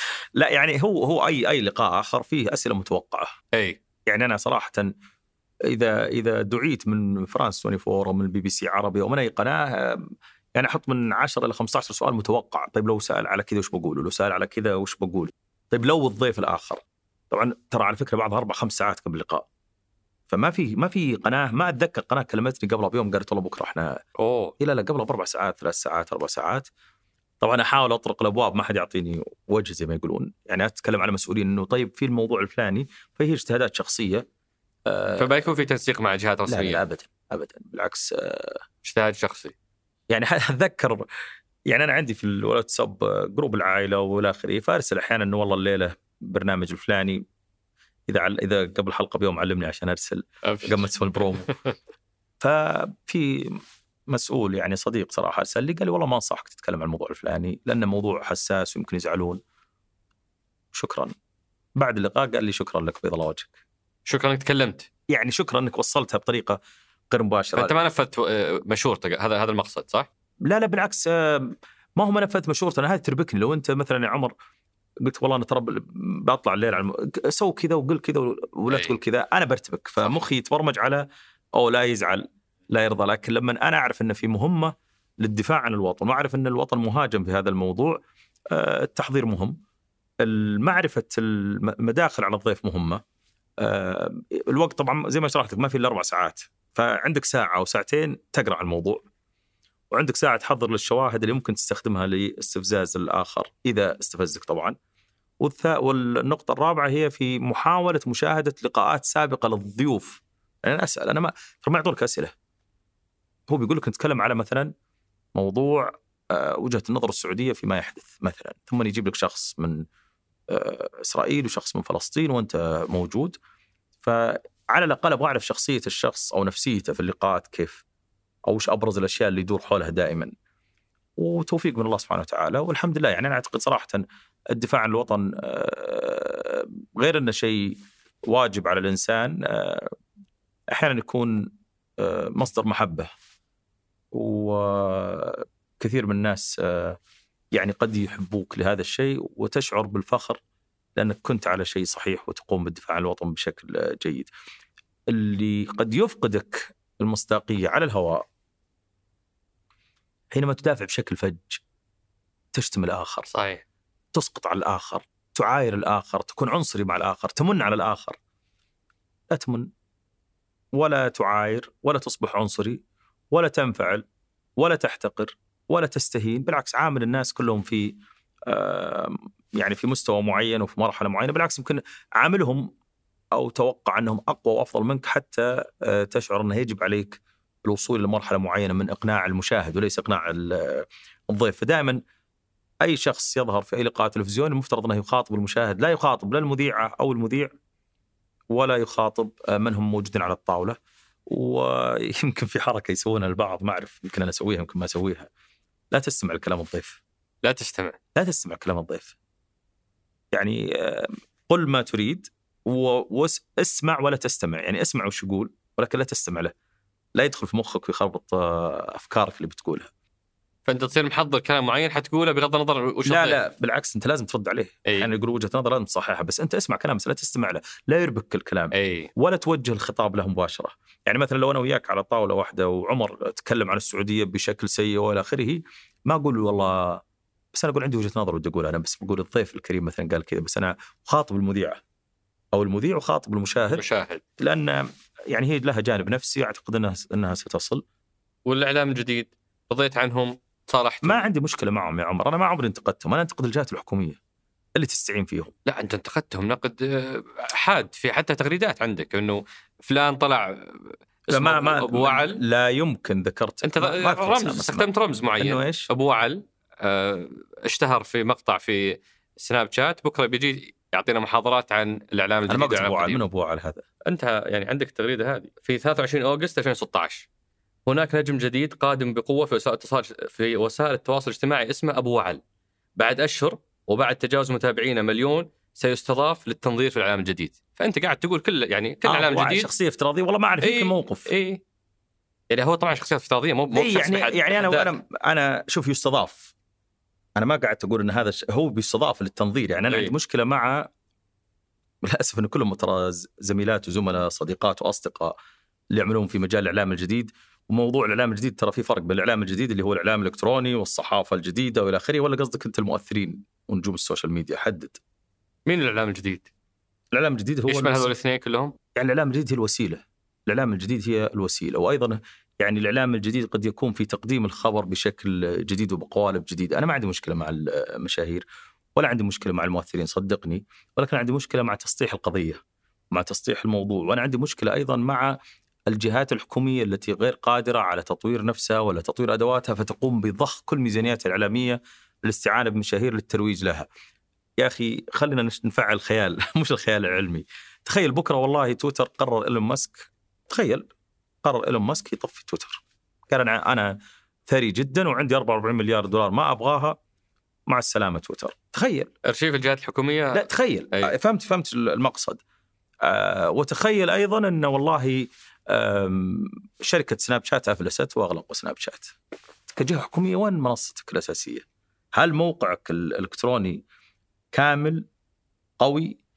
آم، لأن المعادلة مختلفة ترى عندنا بس في العالم العربي لكن اليوم لما آه، يكون أي مواطن بريطاني أو أمريكي يريد السفر إلى أي دولة يذهب إلى موقع وزارة الخارجية لمشاهدة تحذيرات السفر على هذه الدولة وما هي المحاذير التي يجب أن أن يتفاداها وما هي التعليمات هل هي دولة آمنة إلى آخره. موجود طبعا في وزارة الخارجية موقع وزارة الخارجية السعودية. لكن اليوم كثير من الجهات الحكومية أصبح لديها إدمان المشاهير. ويعني هذا يدفعها مستقبلا إلى عدم القدرة على كتابة محتوى جيد لمواقعها وكثير من الجهات الحكومية وأنت عارف أنها تستعين بشركات لكتابة نصوص المحتوى. هذا النص وهذا المحتوى من الذي يكتبه؟ هل هو شخص عمل في مجال الإعلام والصحافة وتسلسل وتدرج ويعرف ما هي ال- ال- ال- المحاذير، ليست المحاذير في مسألة الخطوط الحمراء، لكن هذه الجهة ماذا تريد؟ أم إنه والله أنا عندي موقع جديد إلكتروني لأي وزارة من الوزارات والهيئات وأنا أبغى أجي آه، لمجموعة كتاب محتوى وقع مع شركة كتابة محتوى. هذه الشركة مستعينة بمجموعة من الشباب والشابات. آه، ما أعرف الأخطاء الاملائيه من اللي صححها. ممكن عندهم مدقق لغوي part time العملية مكشوفة. العملية واضحة. فالأزمة هي مع الجهات الحكومية وليست مع المغرد. صدقني. ولا مع المؤثر. كلهم أصدقاء وأعزاء ولهم التحية والتقدير تجمعني بهم. يعني آه، صداقات وروابط مشتركة. لكن أنا أقول الجهات الحكومية يجب عليها التهيئة نفسها لأي عطل إلكتروني. تخيل الكابل البحريه تبع الإنترنت في العالم أغلقت. بس هذول الإعلاميين الجدد آه اللي هم إعلام الفرد خلينا نقول آه صحافة المواطن يسمونها. إي. هذه هل لها مستقبل؟ يعني اليوم كثير من الجمهور قاعد يتجه لهم. آه، حتى لو افترضنا بأنه في وقت كورونا راح ثلاث أيام يرجع للصحف الرسمية هو عنده 360 يوم في السنة. يستمع ويتابع آه، آه، هذا الفرد. وخصوصا اللي تمكنوا من انهم يقدمون نفسهم كمتخصصين آه، في قطاعات معينة في مجالات معينة. هذا النوع من الإعلام. كيف يقدم نفسه في- متخصص في مجال معين وهو يقوم بالحديث عن خمس مجالات في اليوم بمبلغ مدفوع؟ كيف؟ هذا الإعلان. هو هو هذا الشخص يقدم نفسه على إنه متخصص؟ اي ما يمكن إني أنا أقدم نفسي على اني متخصص أنا أتحدث في خمس مجالات. ترى ما تحدثنا على الصحافة المتخصصة صراحة يعني يمكن. على موضوع ال- لكن براحتك. لكن لاحقا إذا تسمح لي. آه، ما أقدر أنا أتكلم في خمس مواضيع في نفس اليوم.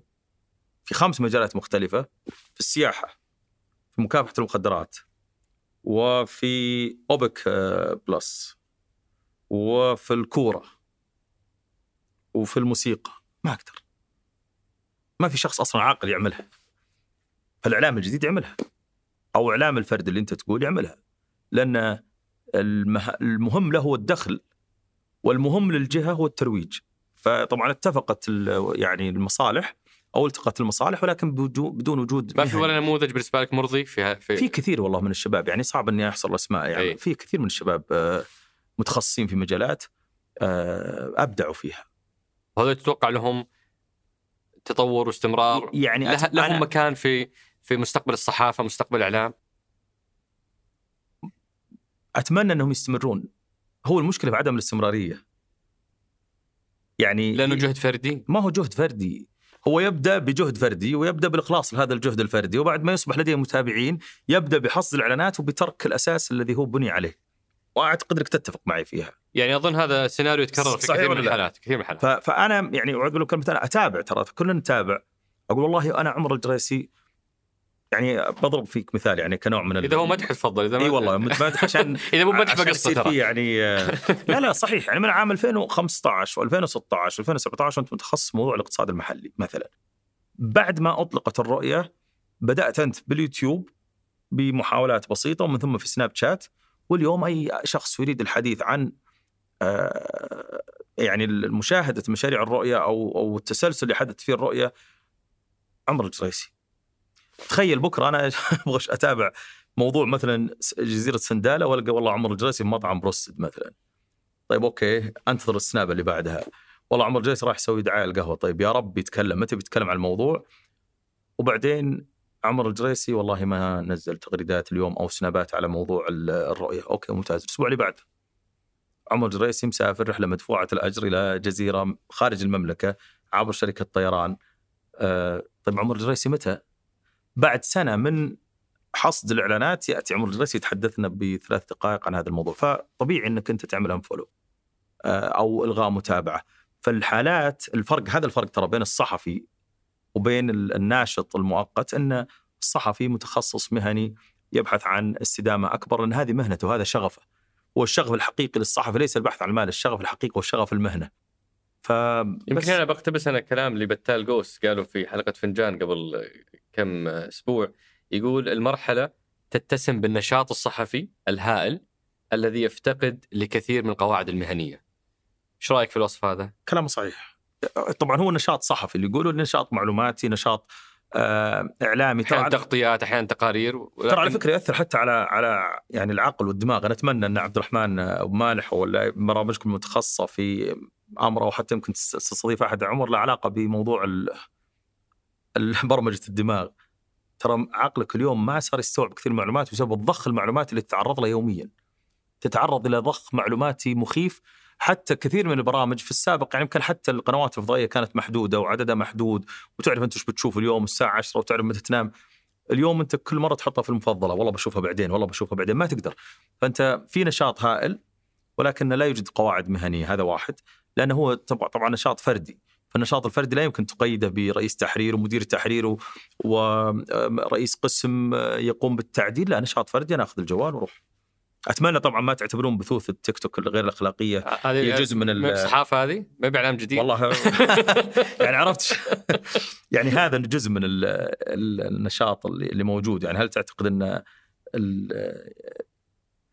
عزوف الناس عن الصحافة أو عن الإعلام أو عن التلفزيون الرصين أو حتى عن المسلسل الرصين وإدمانهم لما يحدث في التيك توك. أمر مبشر بالخير؟ أكيد لا.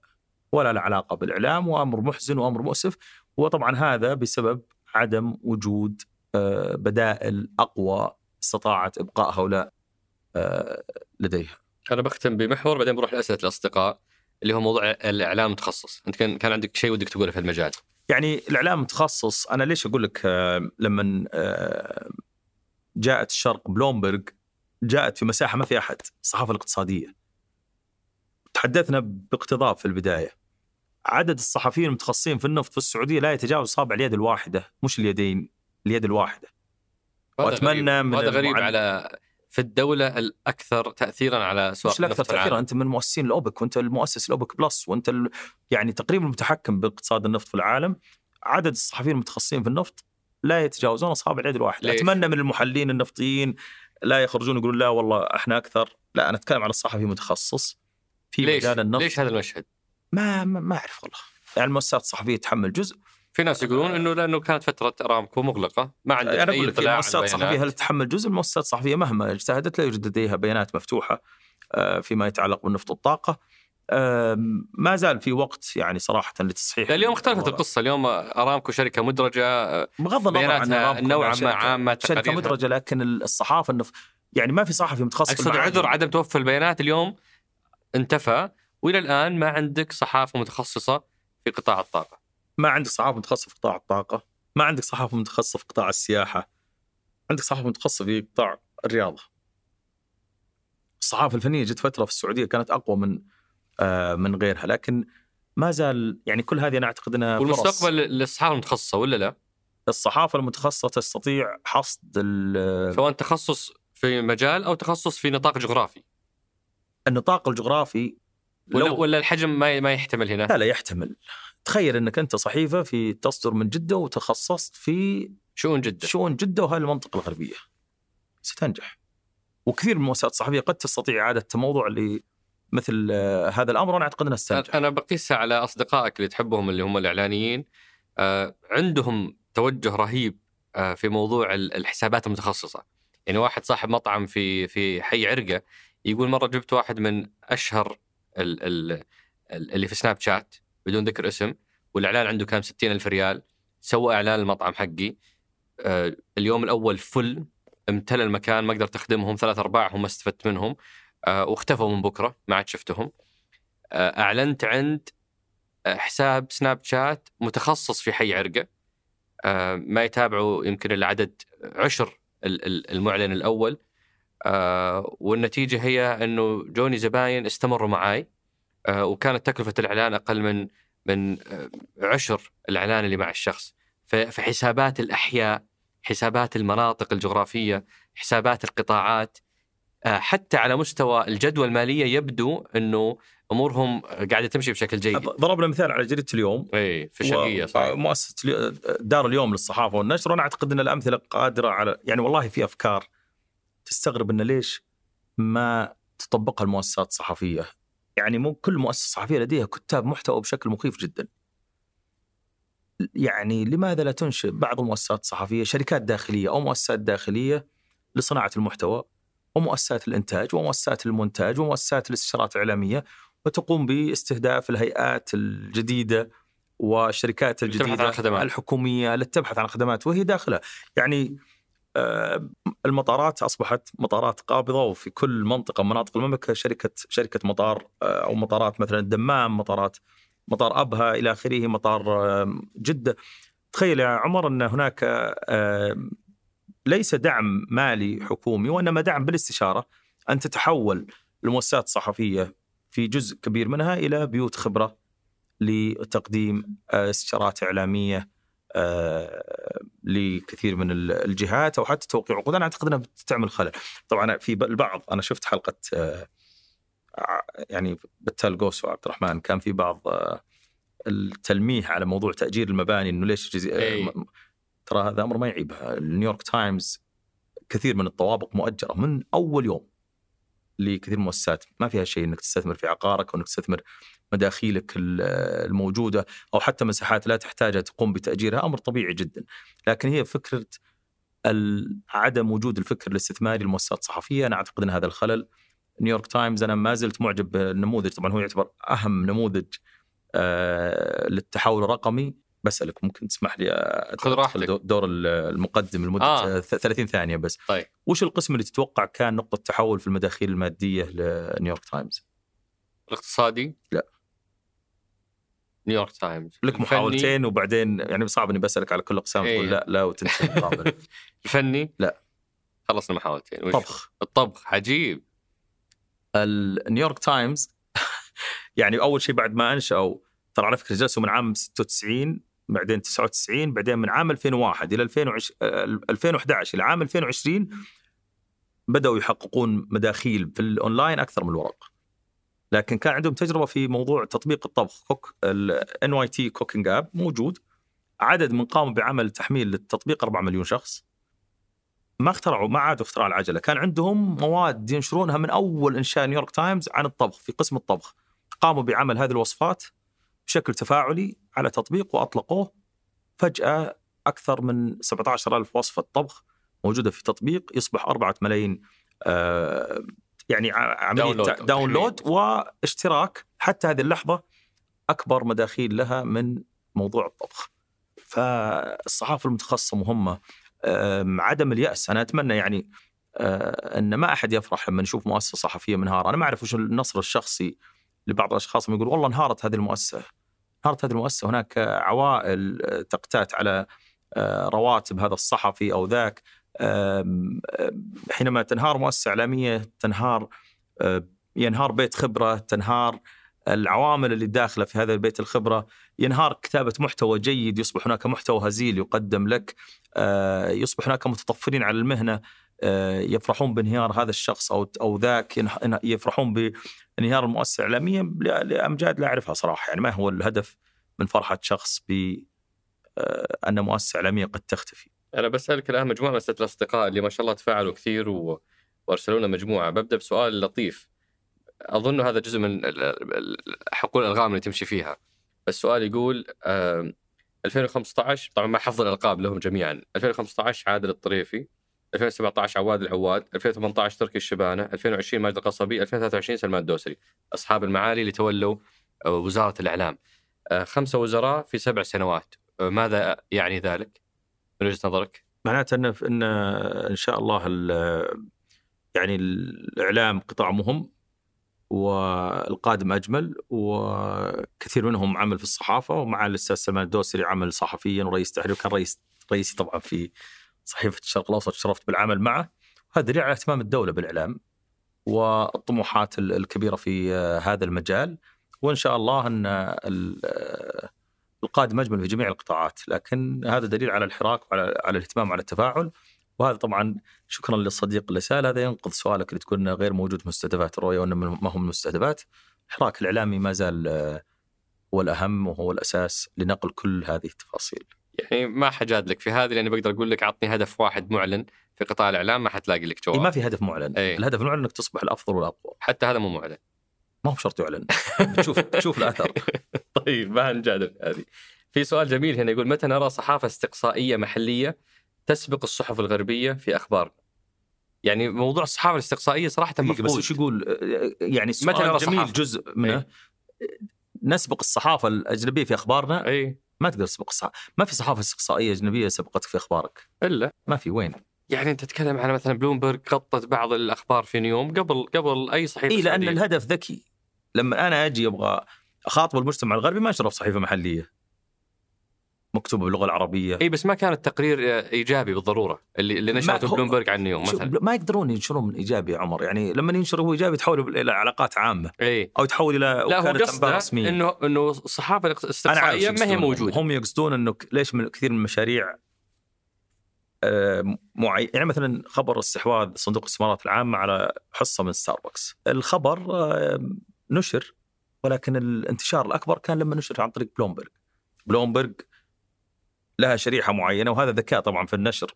بس أنا أبو محمد ما حتشعب هنا أنا بقول لك ما في ما وش ما رأيك في. الصحافة الاستقصائية؟ الصحافة يعني الاستقصائيه هل عمرك مثلا قريت تقرير لصحفي مسك موضوع مترو الرياض من أول عقد إلى آخر عقد وش الإعلانات؟ متى توقف الحديث ما في بيانات المشروع؟ يعني شوف ترى عندنا أزمة هذه عمر في هذه. أتمنى طبعا صراحة أن الجهات تتفاعل فيها. ما في بيانات. اولا ما في بيانات. ثانيا كثير من الجهات وهذا السبب وهذا طبعا طبعا أرجع وأقول مع كل المحبة والتقدير إن شاء الله بعد هذا اللقاء يعني آه نصبح كلنا أصدقاء حتى أثناء. اللقاء أصدقاء ولا لا لا أتكلم على موضوع الموضوع المشاهير الموضوع الاعلاني أنا ما أي. عندي مشكلة معهم شخصيا عندي مشكلة مع الجهات الحكومية اللي أدمنتهم فاصبحت تتجاهل أصلا الطلبات يعني تخيل مثلا لو أنا بتواصل مع الهيئة الملكية لتطوير الرياض وأطلب منها بيانات على موضوع المترو وأطلب مع وزارة النقل هل سيكون هناك تفاعل بلا شك لا جربتوا أنتم؟ حاولنا كثير حتى على تفاصيل معينة يعني حتى في موضوع إجابة معينة على آه، كان في في تجاوب على بعض الملفات ولا يوجد تجاوب على بعض الملفات. ملفات حساسة يعني أرجع وأقول لا نخدع أنفسنا. أي. هيئة مكافحة الفساد تنشر من فترة للثانية بعض البيانات والتقارير. أخت أتفق وأختلف لكن موضوع الصحافة الاستقصائية لا هي موضوع التقارير والتحقيقات صحيح أن لديهم آه، سابق لأن الجهات تريد نشر هذا الموضوع أو ذاك عبر بلومبرج أو عبر فاينانشال تايمز فتيسر مهمتهم. فهي هي هدف تفتح لهم الابواب هي هدف ذكي. لا, لا تفتح الأبواب لهم بالشكل الكامل. هو- هي تعطيهم ما تريد ولكن هدف ذكي لإيصال المعلومة لمجتمع معين أو للخارج.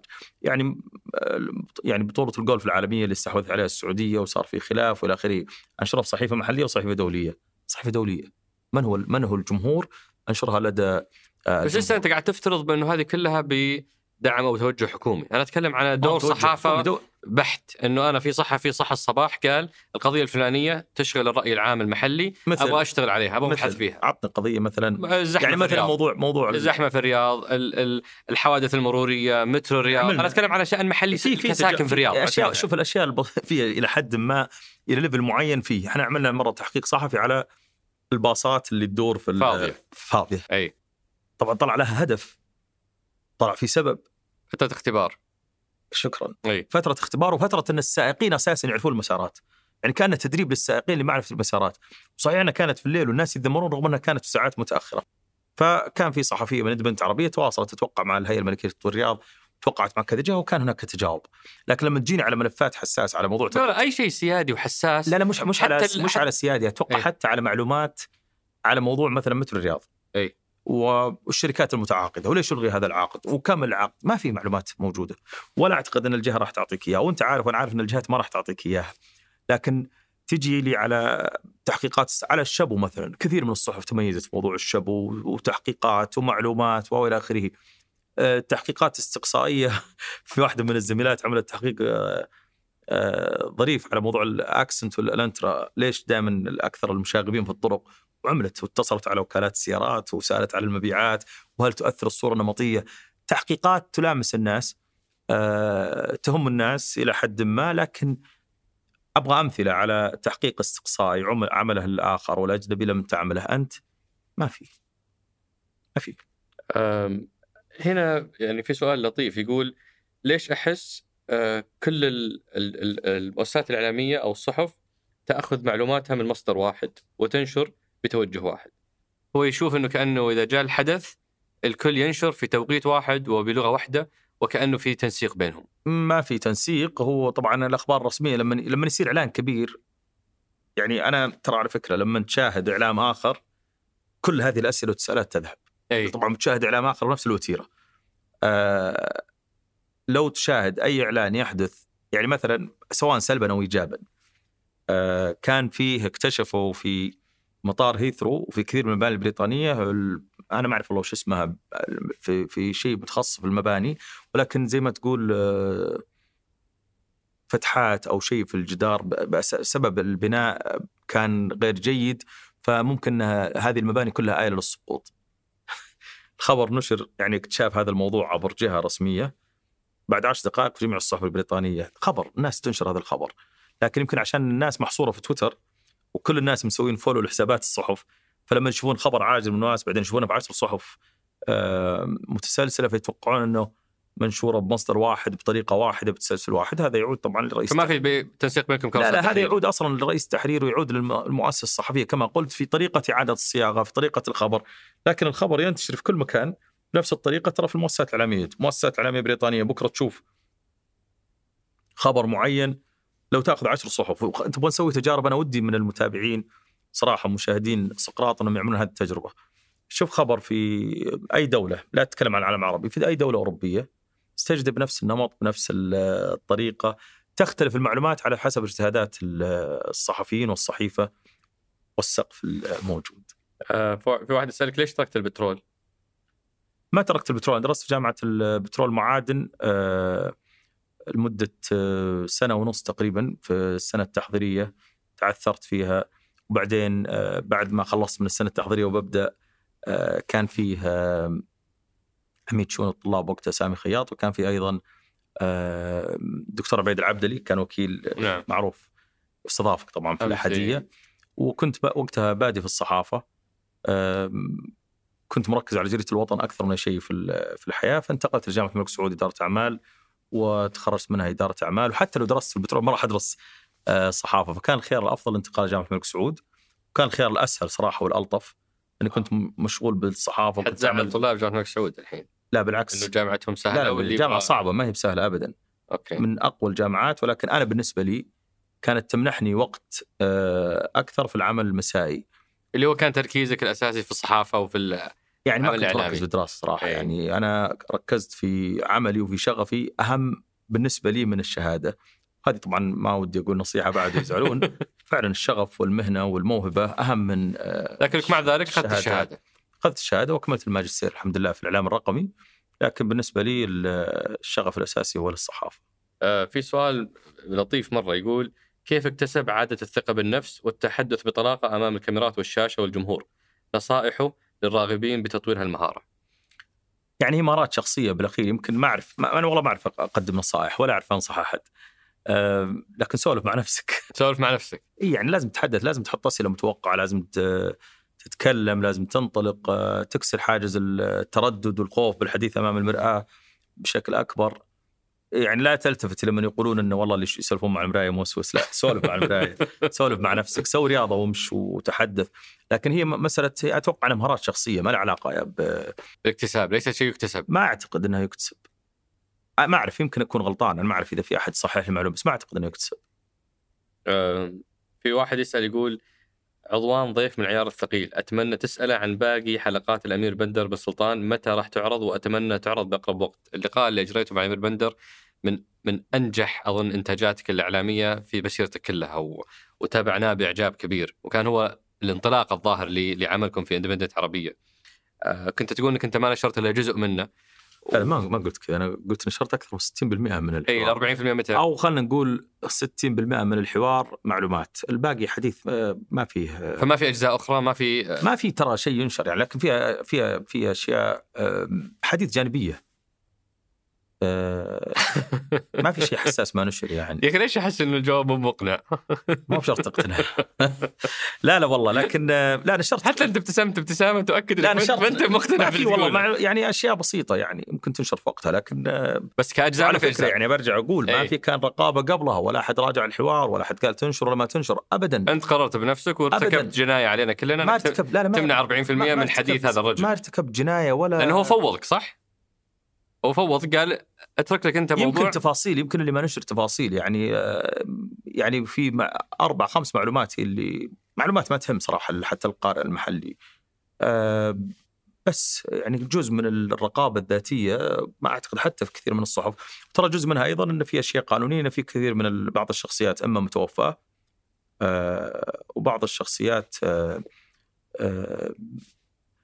يعني يجب سؤالها عن هذا الملف أو ذاك. غير موجودة.